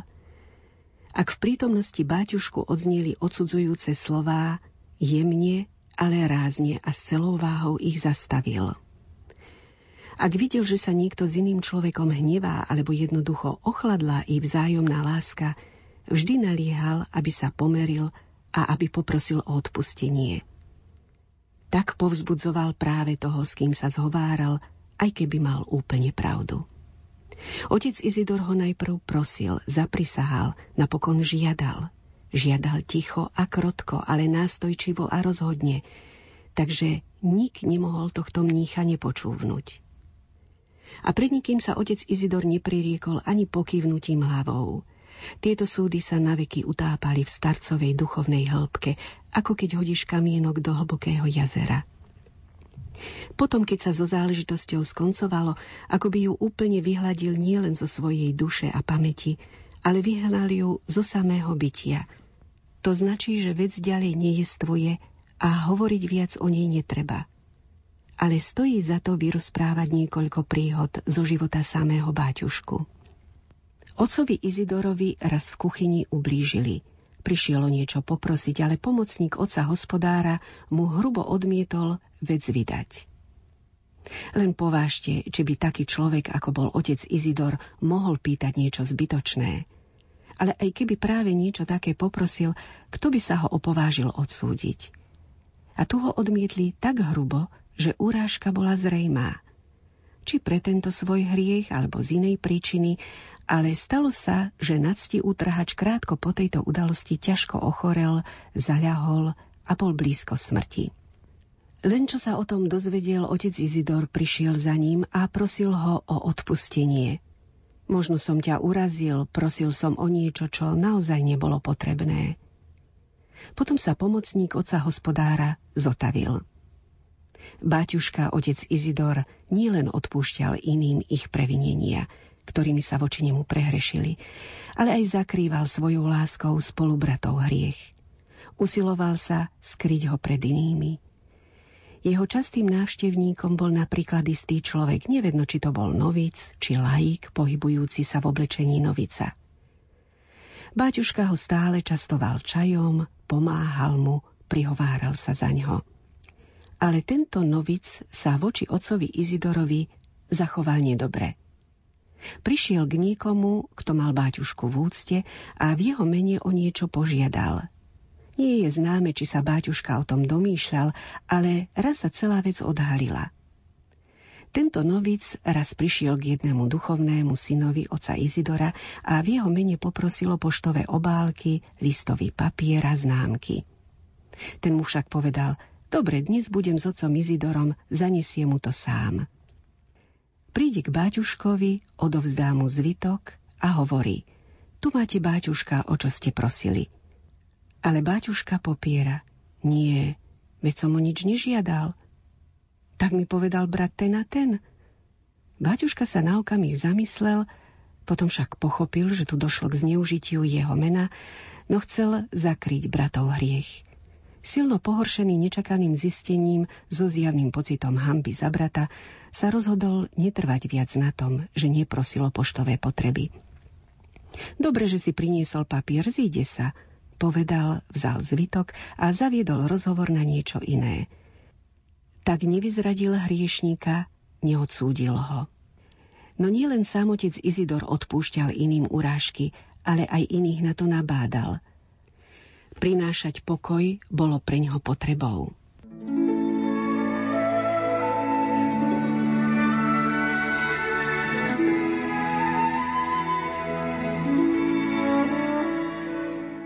Ktokoľvek prišiel k ocovi Izidorovi, Báťuška každého učil modliť sa modlitbu k spasiteľovi, ktorú zložil sám, alebo mu možno bola zjavená z hora. A sám Báťuška sa ju ustavične modlil – Tejto modlitbe starec prikladal veľkú dôležitosť v boji s myšlienkami a pokladal ju za plnú milostivej sily. Možno sa ako tak domýšľať, že sám ju poznal v nejakom videní, ale o pôvode modlitby sa nikdy nešíril, hoci s veľkou nástojčivosťou všetkým radil odriekať ju. Upokojenie duše, skrotenie podráždenosti, zloby a hnevu, zapudenie smilných myšlienok a vášnivých rojčení V takých potrebách najlepšie pomáha táto modlitba k piatim ranám spasiteľa a k meču, ktorý prenikol dušu jeho prečistej matky. Tak hovoril starec a na dôka sa zavše odvolal na to, ako raz táto modlitba otriesla démonmi, čo posadli jednu ženu. Starec odriekal túto modlitbu tvárou obrátený ku kibotu. Jej prvú časť odriekal pomaly, akoby za kýmsi vyčkávaním, a pritom hľadel na ukrižovaného. Pri odriekaní druhej časti sa zahľadel na ikonu prečistej panny. Túto časť modlitby predniesol urýchlenie, živo a s radostnou nádejou. A keď starec odriekal túto neveľkú modlitbu, jeho výzor sa menil. Ako by nejaké svetlo prúdilo z jeho očí a sám sa celý prenikol tou hodovnou radosťou, o ktorej sa možno dozvedieť len z piesne piesní a ešte z baránkovej svadby v zjavení Apoštola Jána. Milostivý účinok modlitby bolo vidieť najsám prv na ňom samom. Vedel o tom. Preto tak často prosil iných, aby sa liečili týmto liečivým prostriedkom. Prežehnaj sa s rozvahou. Takto. A pokušenie prejde – povedal svojmu návštevníkovi, keď sa mu ponosoval na pokušenia, smútok alebo duševný bôľ a starec sa pritom prežehnával odriekavajúc Ježišovú modlitbu. Ak sa u teba objaví vzrušenie, odriekaj toto. Ďalej nasledovala modlitba. Obráť sa na Matku Božiu. Sama je čistá a miluje čistotu. Aj tebe pomôže. Takými a inými slovami presviečal starec Izidora modliť sa modlitbu k piatim ranám pána Ježiša Krista a k meču v srdci jeho prečistej matky Pany Márie. Ale kým starec žil, z neznámych príčin túto modlitbu príjmali zle, tak spolubratia Skitu, ako aj laici. Je to čudné, ale takmer nik si ju nedokázal zapamätať, hoci na pohľad nie je ťažká ani dlhá. Iní pokladali dokonca za neslušné, že takú prostonárodnú, ako volali modlitbu, a pritom nie je z knihy. Starec učí každého, koho postretne, aj vzdelancov. Sám zložil modlitbu, rozprával istý spolubrat. Príde k tomu a tomu a čudujem sa, koľko má v sebe smelosti. Kde je na návšteve so mnou, len vnúcuje svoju modlitbu a zošitky. Takto bývalo za života starca obdareného duchom ale len čo sa pobral z tohto sveta, hneď sa mnohí zbadali, že nepoznajú modlitbu k piatim ranám, podpisovali si ju, aby sa ju modlívali a podaktorí sa ju aj na spameť naučili. A mnohí dosvedčujú veľkú milostivú silu modlitby starca Izdora, najmä proti zlým myšlienkam a nepatričným rojčeniam modlitba k piatim ranám spasiteľa, ktorú učil modliť sa za svoje duchovné deti starec Izidor. Na čo trpíš? Polož ruku na čelo a povedz. Pani trňovým vencom na hlave do krvi a mozgu korunovaný pre moje hriechy. Prelož ruku dole na pravú nohu a povedz. Ježišu na pravej nohe pribitý železným klincom pre moje hriechy Zdvihni ruku na pravé plece a povedz. Synu na pravej ruke pribitý železným klincom pre moje hriechy. Prenies ruku na ľavé plece a povedz. Boží aj na ľavej ruke pribitý pre moje hriechy i na rebrách kopijou prebodnutý, z hrude prelievajúci krv a vodu na vykúpenie a spasenie našich duší, skrze Bohorodičku osvieť môj rozum obráca tvárou k ikone Matky Božej a povedz a tebe samej meč prenikne dušu, aby sa v mnohých srdciach otvoril prameň kajúcných a vďačných úprimných slz celého ľudstva. Celý starcov život bol neľahkým krížom, ale on trpezlivo niesol svoj kríž. Z toho nesenia kríža viac než čokoľvek iného bolo možné sa presvedčiť, že otec Izidor má svoj vlastný, osobitný svet, ktorý je mimo tohto sveta. Z neho čerpá svoje sily a svoju pevnosť. A pre Abu Izidora jeho viera bola živou účinnou silou, ktorá ho nikdy neopustila. Oproti nám všetko bolo u neho naopak. Ako niekdejší čeliadník veľkopánskeho domu nikdy sa ani jedným neprajným alebo azda trpkým slovom nedotkol svojich vtedajších pánov. Ba čo viac, kým bola kňažná nažive, raz do roka k nej zašiel s prosforou a viazaničkou praclíkov na podnose z lipového lika. Rozprával, ako ho hnali, tak doslova a s takým veselým úsmevom, ako by sa ho to vôbec netýkalo. A hnali ho vždy a všade – zo starého Atosu musel odísť, pretože nebolo peňazí.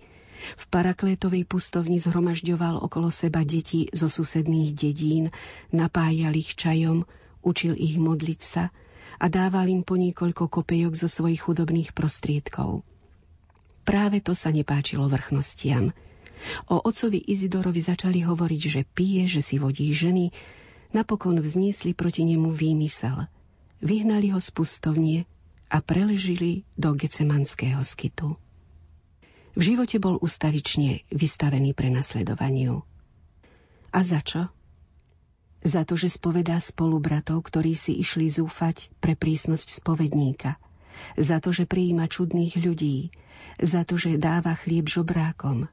Za to, že bez dovolenia odíde utešiť niekoho v posade. Za to, že sa dobromyselne stavia k vrchnosti.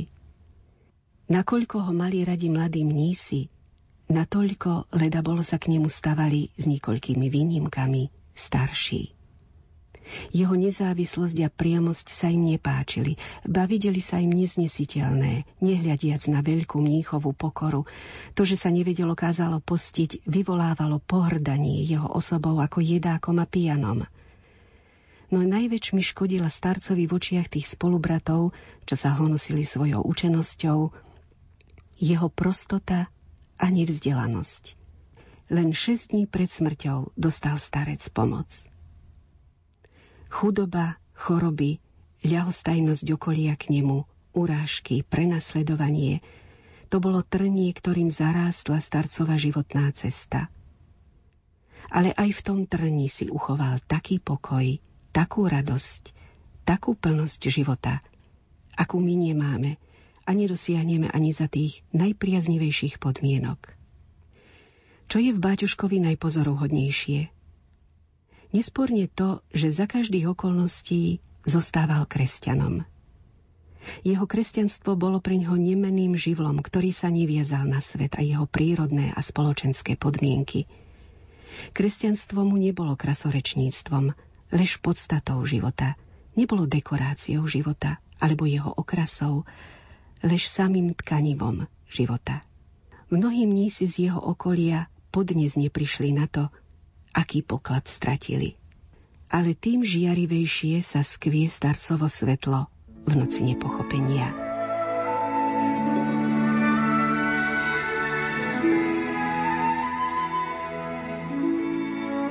Prvé slová, ktoré ohlasovali anieli pri narodení pána Ježiša, bolo pokoj ľuďom dobrej vôle.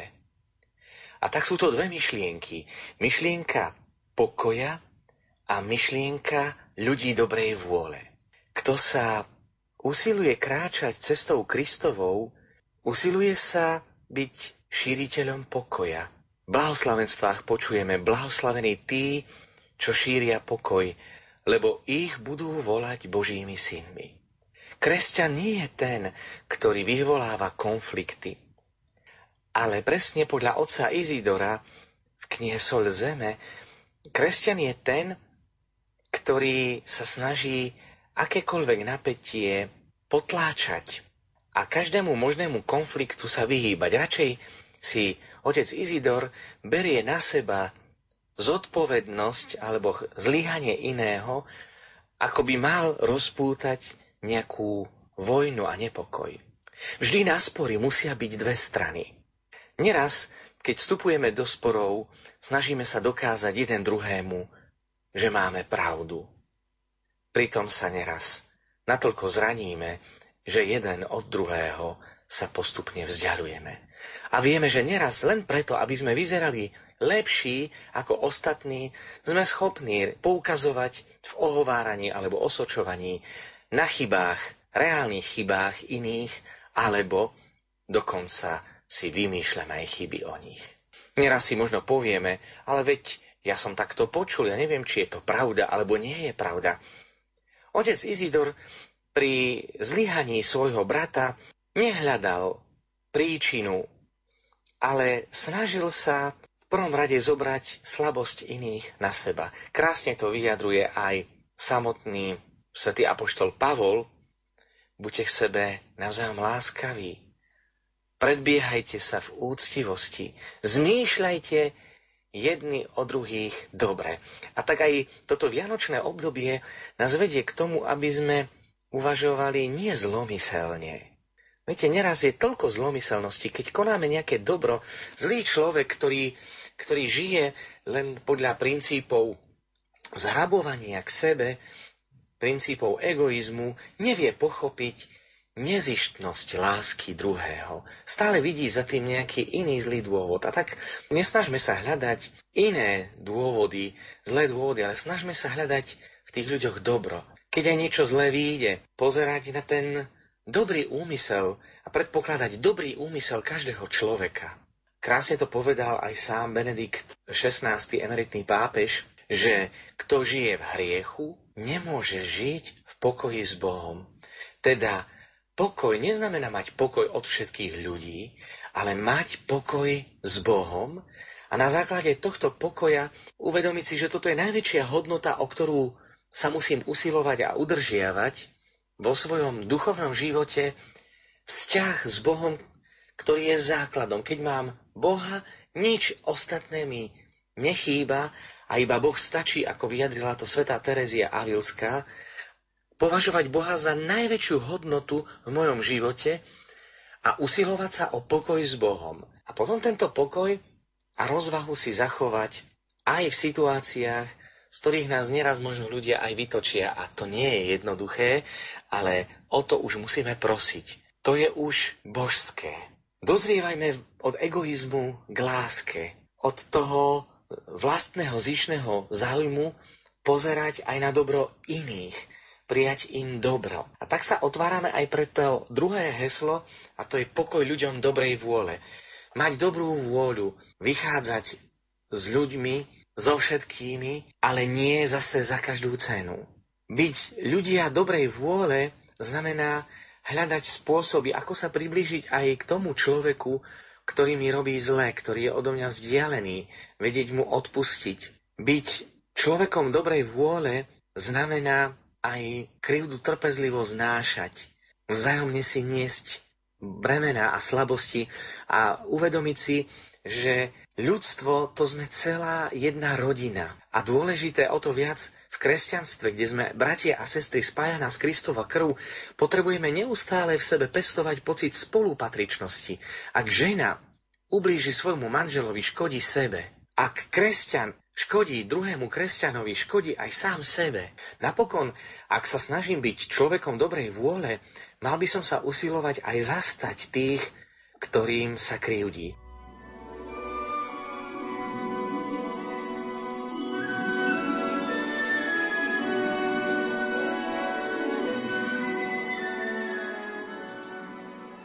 Otec Izidor nebol ten, ktorý odsudzoval druhých, ale keď sa kriudilo niekomu, tak sa toho človeka zastal, ktorému sa ubližovalo.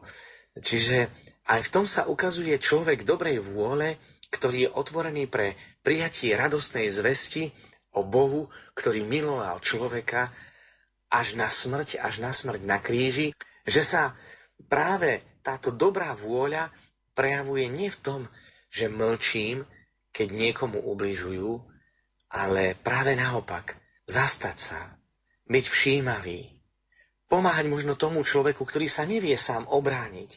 Buď mu tým Šimonom z Cyreny alebo Veronikou a pomôž mu, ak to nevie. Pomôž mu, aby mohol žiť dôstojný život. Lebo neraz sa stáva, že ľudia, ku ktorým si iní dovolia, ostávajú bezbranní a my sa neraz na to pozeráme. Aj to je hriech nelásky. Keď môžem pomôcť a nepomôžem, pácham hriech. To je to zanedbanie dobra. Vykonať dobrý skutok nič nestojí, ani úsmev nič nestojí. A tak sa snažme možno aj v takýchto maličkostiach, ktoré detská duša si váži a určite si to všimne aj človek, ktorý má citlivé srdce, snažme sa aj ten úsmev, aj to dobré dielo, aj to odpustenie prinášať do našej spoločnosti. Lebo, ako hovoril aj zosnulý otec biskup František Tondra, svet bude o toľko lepší, o čo my budeme lepší. Možno od toho sveta čakáme, že bude viac lásky, viac porozumenia. Ale sami sa o túto lásku, porozumenie a pokoj neusilujeme. A takto zvolanie aniela sláva Bohu na výsostiach a na zemi pokoj ľuďom dobrej vôle nech nás vedú k tomu, aby sme boli šíriteľmi pokoja, lebo ich budú volať Božími synmi. Zachovať si v sebe to tajomné teplo studeného chrámu. Na skrehnuté prsty dýcham znútra oheň rozpálenej duše. Kde je tá ozajstná hranica pocitu, Vnímam len jedinú, príjmam prítomnosť, cítim ju v dotyku v premenenom chlebe. Lúču lome cez vitráž, chádza mi do očí, cez okná do duše. Tak si zachovám Boží dých, Boží hlas. V Bohu sa zachvem, za Bohom trasiem sa a Boha príjmam. Už v predošlom príbehu sme sa, milí poslucháči, dotkli témy, bez ktorej život kresťana nie je autentický a je to téma modlitby. Poľskej mističke Alicii Lenčovskej Ježiš povedal, že každú činnosť, do ktorej sa ponorí, musí predchádzať modlitba.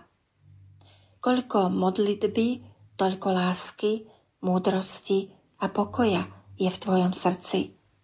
Koľko si odo mňa prijala počas modlitby, toľko môžeš dať druhým z toho, čo je hodné dávania. Sama od seba nemáš nič, čo by si mohla dať. Svojim blížným môžeš dať len moje dobro, alebo svoju prázdnotu, alebo zlo pekla. A toto závisí od tvojho modlitbového života, od jeho stálosti, hĺbky a horlivosti. Toľko citát samotného pána polskej mističke. Viac sa do témy modlitby teraz ponoríme aj v príbehu malého mnícha v populárnej knižočke autora Harryho Faru, ktorú sme kedysi pred rokmi predstavili aj v našich rozhlasových čítaniach na pokračovanie. Trošku pripomína štýl Exipériho Malého princa. Ukážku z knihy vám pripomenie interpret Peter Farkaš. Vnímajme aj medzi riadkami to, čo treba o modlitbe vedieť a čo nám potom ešte rozvinie kňaz a host relácie otec Luboslav Hromiak.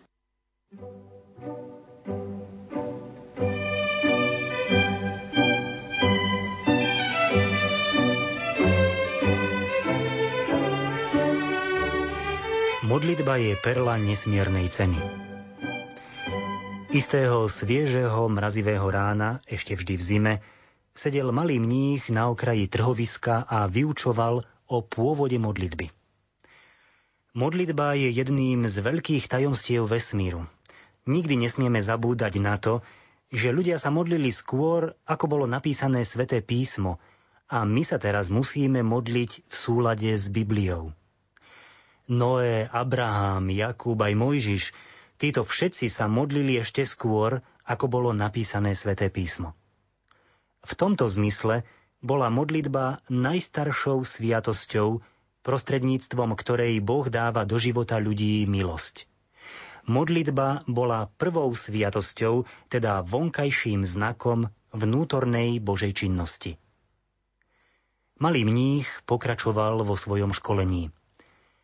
Modlitba je veľkou záhradou. Boh všetko vie, všetko pozná, na všetko myslí, všetko tvorí aj všetko plánuje. A napriek tomu nás povoláva, nás, obyčajných mníchov, volá do každodenného života, aby sme budovali Božie kráľovstvo prostredníctvom modlitby. Istým spôsobom nám Boh dáva príkaz, aby sme sa modlili tak, ako by boli všetci ľudia závislí od našich modlitieb. I keď v skutočnosti bude všetko závisieť iba od Neho.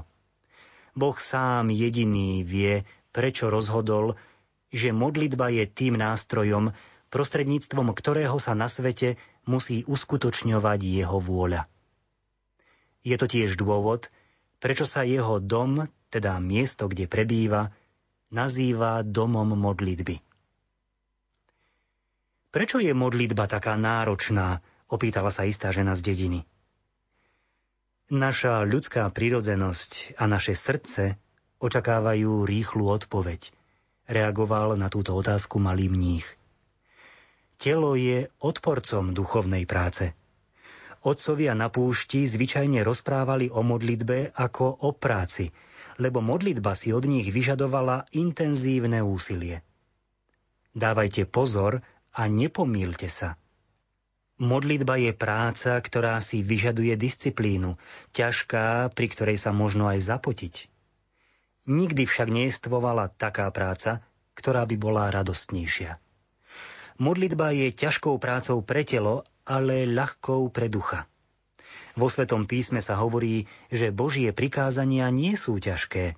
Prikázanie modliť sa nie je ťažkým bremenom pre dušu, iba pre telo. Niektorí ľudia z dediny začali byť nepokojní a odchádzali za zaujímavejšími vecami, ktoré sa odohrávali na trhovisku. Táto reč malého mnícha bola pre nich priťažká. Iní ho zasa nazývali Malý Sokrates. Pravdepodobne ho takto volali aj preto, že ako filozofovia často robievajú, aj on sa delil o to, čo sa naučil – Všimol som si, že príčinou toho, prečo sa nemodlím tak veľa, ako by som sa mal, je všednosť každodennej modlitby. Zaujímavo poznamenal istý bankár, ktorý pevne zvieral v ruke náprsnú tašku s papiermi, aby mu ju neukradol niekto zo zástupu, čo sa zhromaždil počúvať tohto pouličného učiteľa. Pavlové slová modlite sa bez prestania sú jednoduché ale predsa ťažké, ak ich chceme dôsledne uskutočňovať, pokračoval vo svojej úvahe bankár. Takto sa modliť by pre mňa znamenalo asi toľko, ako zasvetiť celý svoj život iba modlitbe. Ešte by som ani nestihol dokončiť jednu modlitbu, už by som musel začať od znovu. Áno, modlitba je podstatná vec, podotkol malý mních. Modlitba je tiež revolučná, Nejedná revolúcia sa začala tým jednoduchým symbolom zloženia rúk k modlitbe. Silná, mocná a stála modlitba zhromažďuje všetkých žijúcich do novej duchovnej mozaiky. Matka modlitba zasahuje všetko. Nič neostane nedotknuté. Podobne ako sa ľudská matka dôkladne zaujíma o život svojich detí, takisto je aj matka modlitba zainteresovaná do každej oblasti nášho života. Moc modlitby preniká hlboko. George Herbert nám v 17. storočí zanechal prekrásne slová, ako modlitba dokáže uchvátiť človeka. V tejto básni nazbieral množstvo zaujímavých predstáv a metafor. Modlitba oslava cirkvy doba anielská. Boží dých v človekovi, ktorý sa vracia k zrodeniu. Parafráza duše, srdce na púti. Prudko sa rúti dole, znie v nebi, ako aj na zemi. Stroj oproti všemohúcemu, veža hriešnika, obrátené dunenie, kopia bodajúca Kristov bok. Svet stvorený za 6 dní premietnutý do jednej hodiny – Istý nápev, ktorý počujú a obávajú sa ho všetky veci. Jemnosť a pokoj, radosť, láska a dokonalé blaho, vznešená manna, radosť najväčšia. Nebo ako zvyčajne dobre oblečený človek, mliečna dráha, vták z raja, kostolné zvony zvoniace spoza hviezd, krv duše, krajina, ktorá má šmrnc a čosi, čomu dobre rozumieme. Modlitba je perla nesmiernej ceny, povedal malý mních. Modlitba nič nestojí, no predsa má obrovskú cenu. To čo má znamenať? Spýtal sa ho obchodník, ktorého pomýlili slová malého mnícha, že čosi nič nestojí, no zároveň je to drahé. Modlitba je dar, ktorý Duch Svetý ponúka zadarmo. Keď však tento dar používame podľa Božieho zámeru, vtedy nás to stojí všetko. Modlitba od nás žiada vždy viac a viac. Modlitba od nás vyžaduje, aby sme sa stávali lepšími, ako sme. Tieto veci sú silné a múdre, treba o nich pouvažovať, odpovedal obchodník. Mali by ich počúvať iba vzdelaní ľudia. Tieto veci nemôže predsa pochopiť obyčajný človek. Možno by sme mali zhromaždiť intelektuálov a vyučovať ich, aby potom mohli oni vyučovať bežných ľudí. Viete, ako to myslím? Treba začať s novým náboženstvom, povedal obchodník. Možno by ste sa mali stať učeníkom proroka Gorbona Kríga. Ľudí v dedine núti k tomu, aby rozmýšľali o Bohu novým spôsobom. Z vás by sa mohol stať jeho dobrý učeník. Nechceli by ste počuť nejaké podobenstvo? opýtal sa malý mních. A porozumieme mu? Spýtal sa obchodník. Podobenstvá sú pre duchovne založené osoby. Duchovne založení ľudia nemajú problémy s porozumením podobenstiev, pretože podobenstvá obsahujú vždy jednoduchý jazyk, jazyk Božieho kráľovstva. Tu teda máme to podobenstvo, dodal malý mních. Istý veľmi zámožný dramatik sa rozhodol napísať hru. Čo by som asi tak potreboval, aby tá hra mala úspech – hútal si len tak sám pre seba. Rozprával sa s architektmi, s manažermi divadiel, s umelcami, ale diskutoval aj s hercami. Napokon odhalil kľúčový prvok divadla. Odmyslel si hudbu, kostýmy, báj, osvetlenie. Zistil, že svoju hru môže prevádzkovať trebárs v parku.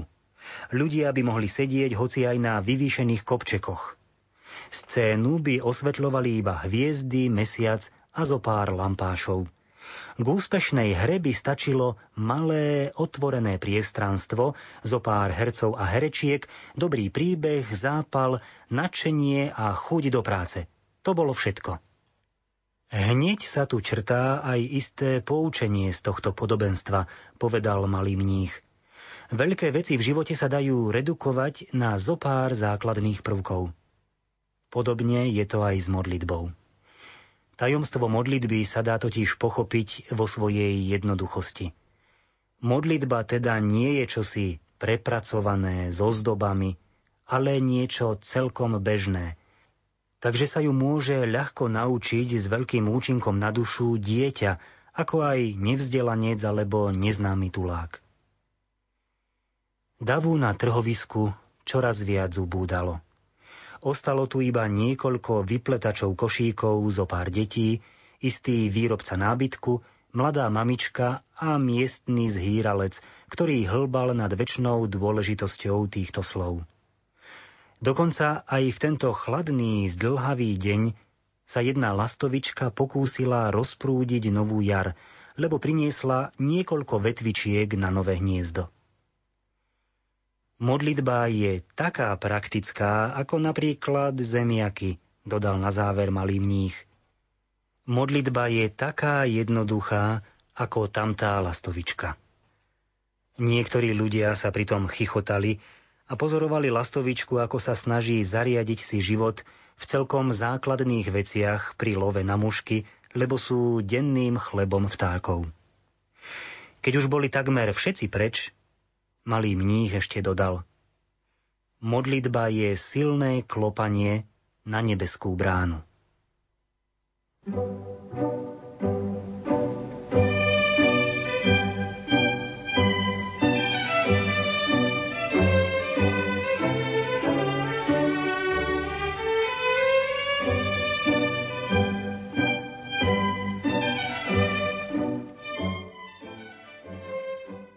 Hymnou Vianoc je pieseň Tichá noc, Svetá noc. Táto pieseň, ktorú každý kresťan s radosťou zaspieva zvlášť na polnočnej svetej omši, keď sa zhasnú svetlá a človek akom si dojatí o mnoho citlivejšie ako kedykoľvek predtým zaspieva túto pieseň. Pieseň Tichá noc nie je len piesňou, ktorú skomponoval rakúsky skladateľ, ale je aj pozvánkou k objaveniu sily ticha. Ticho je vzácný Boží dar. V tichu sa človek totiž rozhoduje neraz vo svojich ťažkých životných situáciách. Nie je to uprostred hluku tohto sveta, ktorom príjmame dôležité rozhodnutia, ale všetky dôležité rozhodnutia sa uskutočujú práve v tomto tichu, svetom tichu, ktorého dnes je tak málo tej zahltenej spoločnosti devalvovaným slovom rôznej kvality. Bolo to ticho betlehemskej noci, ktoré použil Boh na to, aby poslal svojho syna. V tichu betlehemskej noci nám Boh odkrýva opäť ďalšiu vlastnosť a povahu ľudskej duše, ktorá objavuje svoju krásu v tichu, v ktorom sa odohráva rozhovor stvorenia so svojím stvoriteľom. Modlitba je úžasnou školou komunikácie, o ktorej sa dnes tak veľa hovorí, ale ktorú čoraz menej vieme viesť v našom živote. Modlitba je tak prirodzenou, ako je prirodzené dýchanie v živote človeka. Kto sa nevie rozprávať s Bohom, nevie sa rozprávať ani s človekom. Márne niekto môže hovoriť o tom, koľko sa modlí, pretože ak sa nevie rozprávať s človekom, nevie sa rozprávať s Bohom. A tak modlitba to je ten priestor, v ktorom sa učíme tichu, ktorom zaznieva úžasné Božie slovo do nášho života. Vieme, že Eliáš nespoznal Boží hlas vo výchrici, ani v zemetrasení, ani v hromobití, ale v tichom vánku. Možno práve preto aj v dnešnej dobe je tak málo zaznamenaných kňazských a reholných povolaní, pretože sme svedkami devalvácie slova a nedostatku ticha. Už od samého rána sa zahlcujeme mnohými informáciami, ktoré získavame cez mass media, namiesto toho, aby sme začali každé ráno rozhovorom s tým, od ktorého závisí aj náš život. Modlitba je úžasný dar, aby sme sa naučili skutočnému dialogu, dialogu s Bohom. Neraz ako kňaz si všímam mnohých ľudí, ktorí prichádzajú do chrámu a nevedia byť ticho. Dokonca neraz aj počas kázne si ľudia prehodia nejaké slová. Ak človek prichádza do chrámu, kde má pred sebou živého Boha, prítomného vo sviatosti oltárnej a on sa rozpráva s iným, kedy konečne dá pozornosť Bohu. Kedy sa s ním konečne bude rozprávať? Alebo neraz zažívam situácie a poviem si, kedy tí ľudia už budú konečne ticho. Tichá noc, svetá noc je pre nás apelom, aby sme objavili silu ticha, cez ktoré k nám hovorí Boh.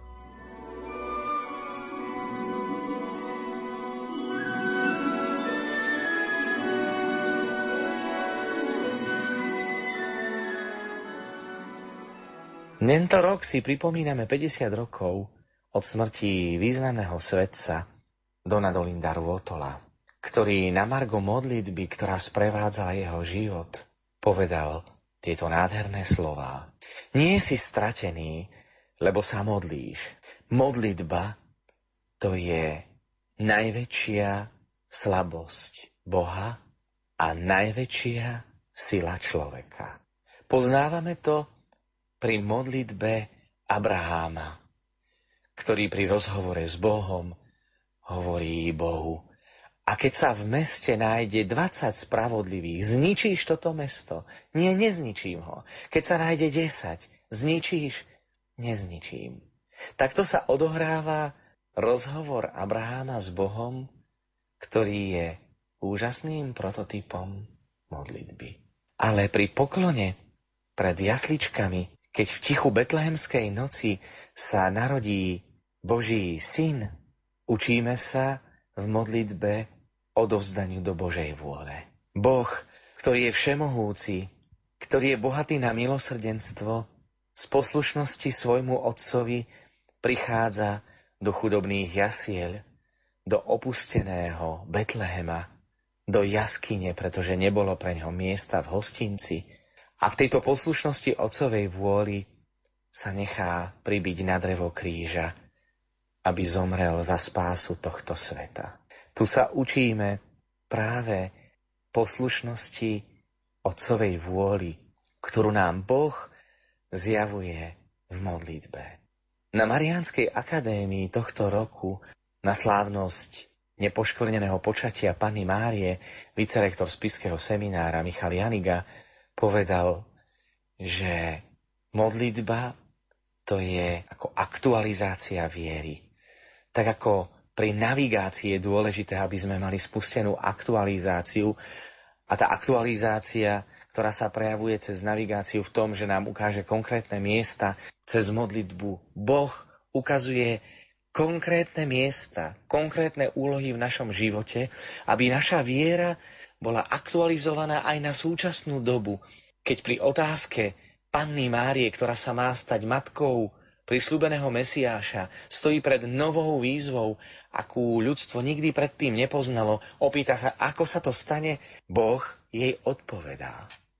A Boh odpovedá aj nám, aby sme boli v tomto svete tým, čím máme byť. Aby tá viera, ktorú sme prijali, našla skonkrétnenie aj v dnešnej dobe. Či už v čase pandémie, ale aj v iných konkrétnych výzvach, ku ktorých nám pozýva Boh v tejto dobe. A napokon, keď sme svedkami toho, keď sa čoraz viac ľudí odvracia od Boha, uvedomujeme si, aké máme dôležité poslanie v tomto svete. Pretože kresťan, ktorý sa modlí, zvoláva požehnanie tomto svete, ktorý odvracia svoju tvár od Boha. O to viac je modlitba kresťana dnes potrebnejšia. Ňou zachraňujeme aj my tento svet. A tak betlehemské jasle nech sú pre nás školou ticha, kontemplácie, ktoré sú podmienkou na pravú modlitbu, ale aj na objavenie tej ľudskej duše pod stromčekom. Lebo to, čo robí človeka človekom, je predovšetkým láska, ale aj schopnosť komunikovať.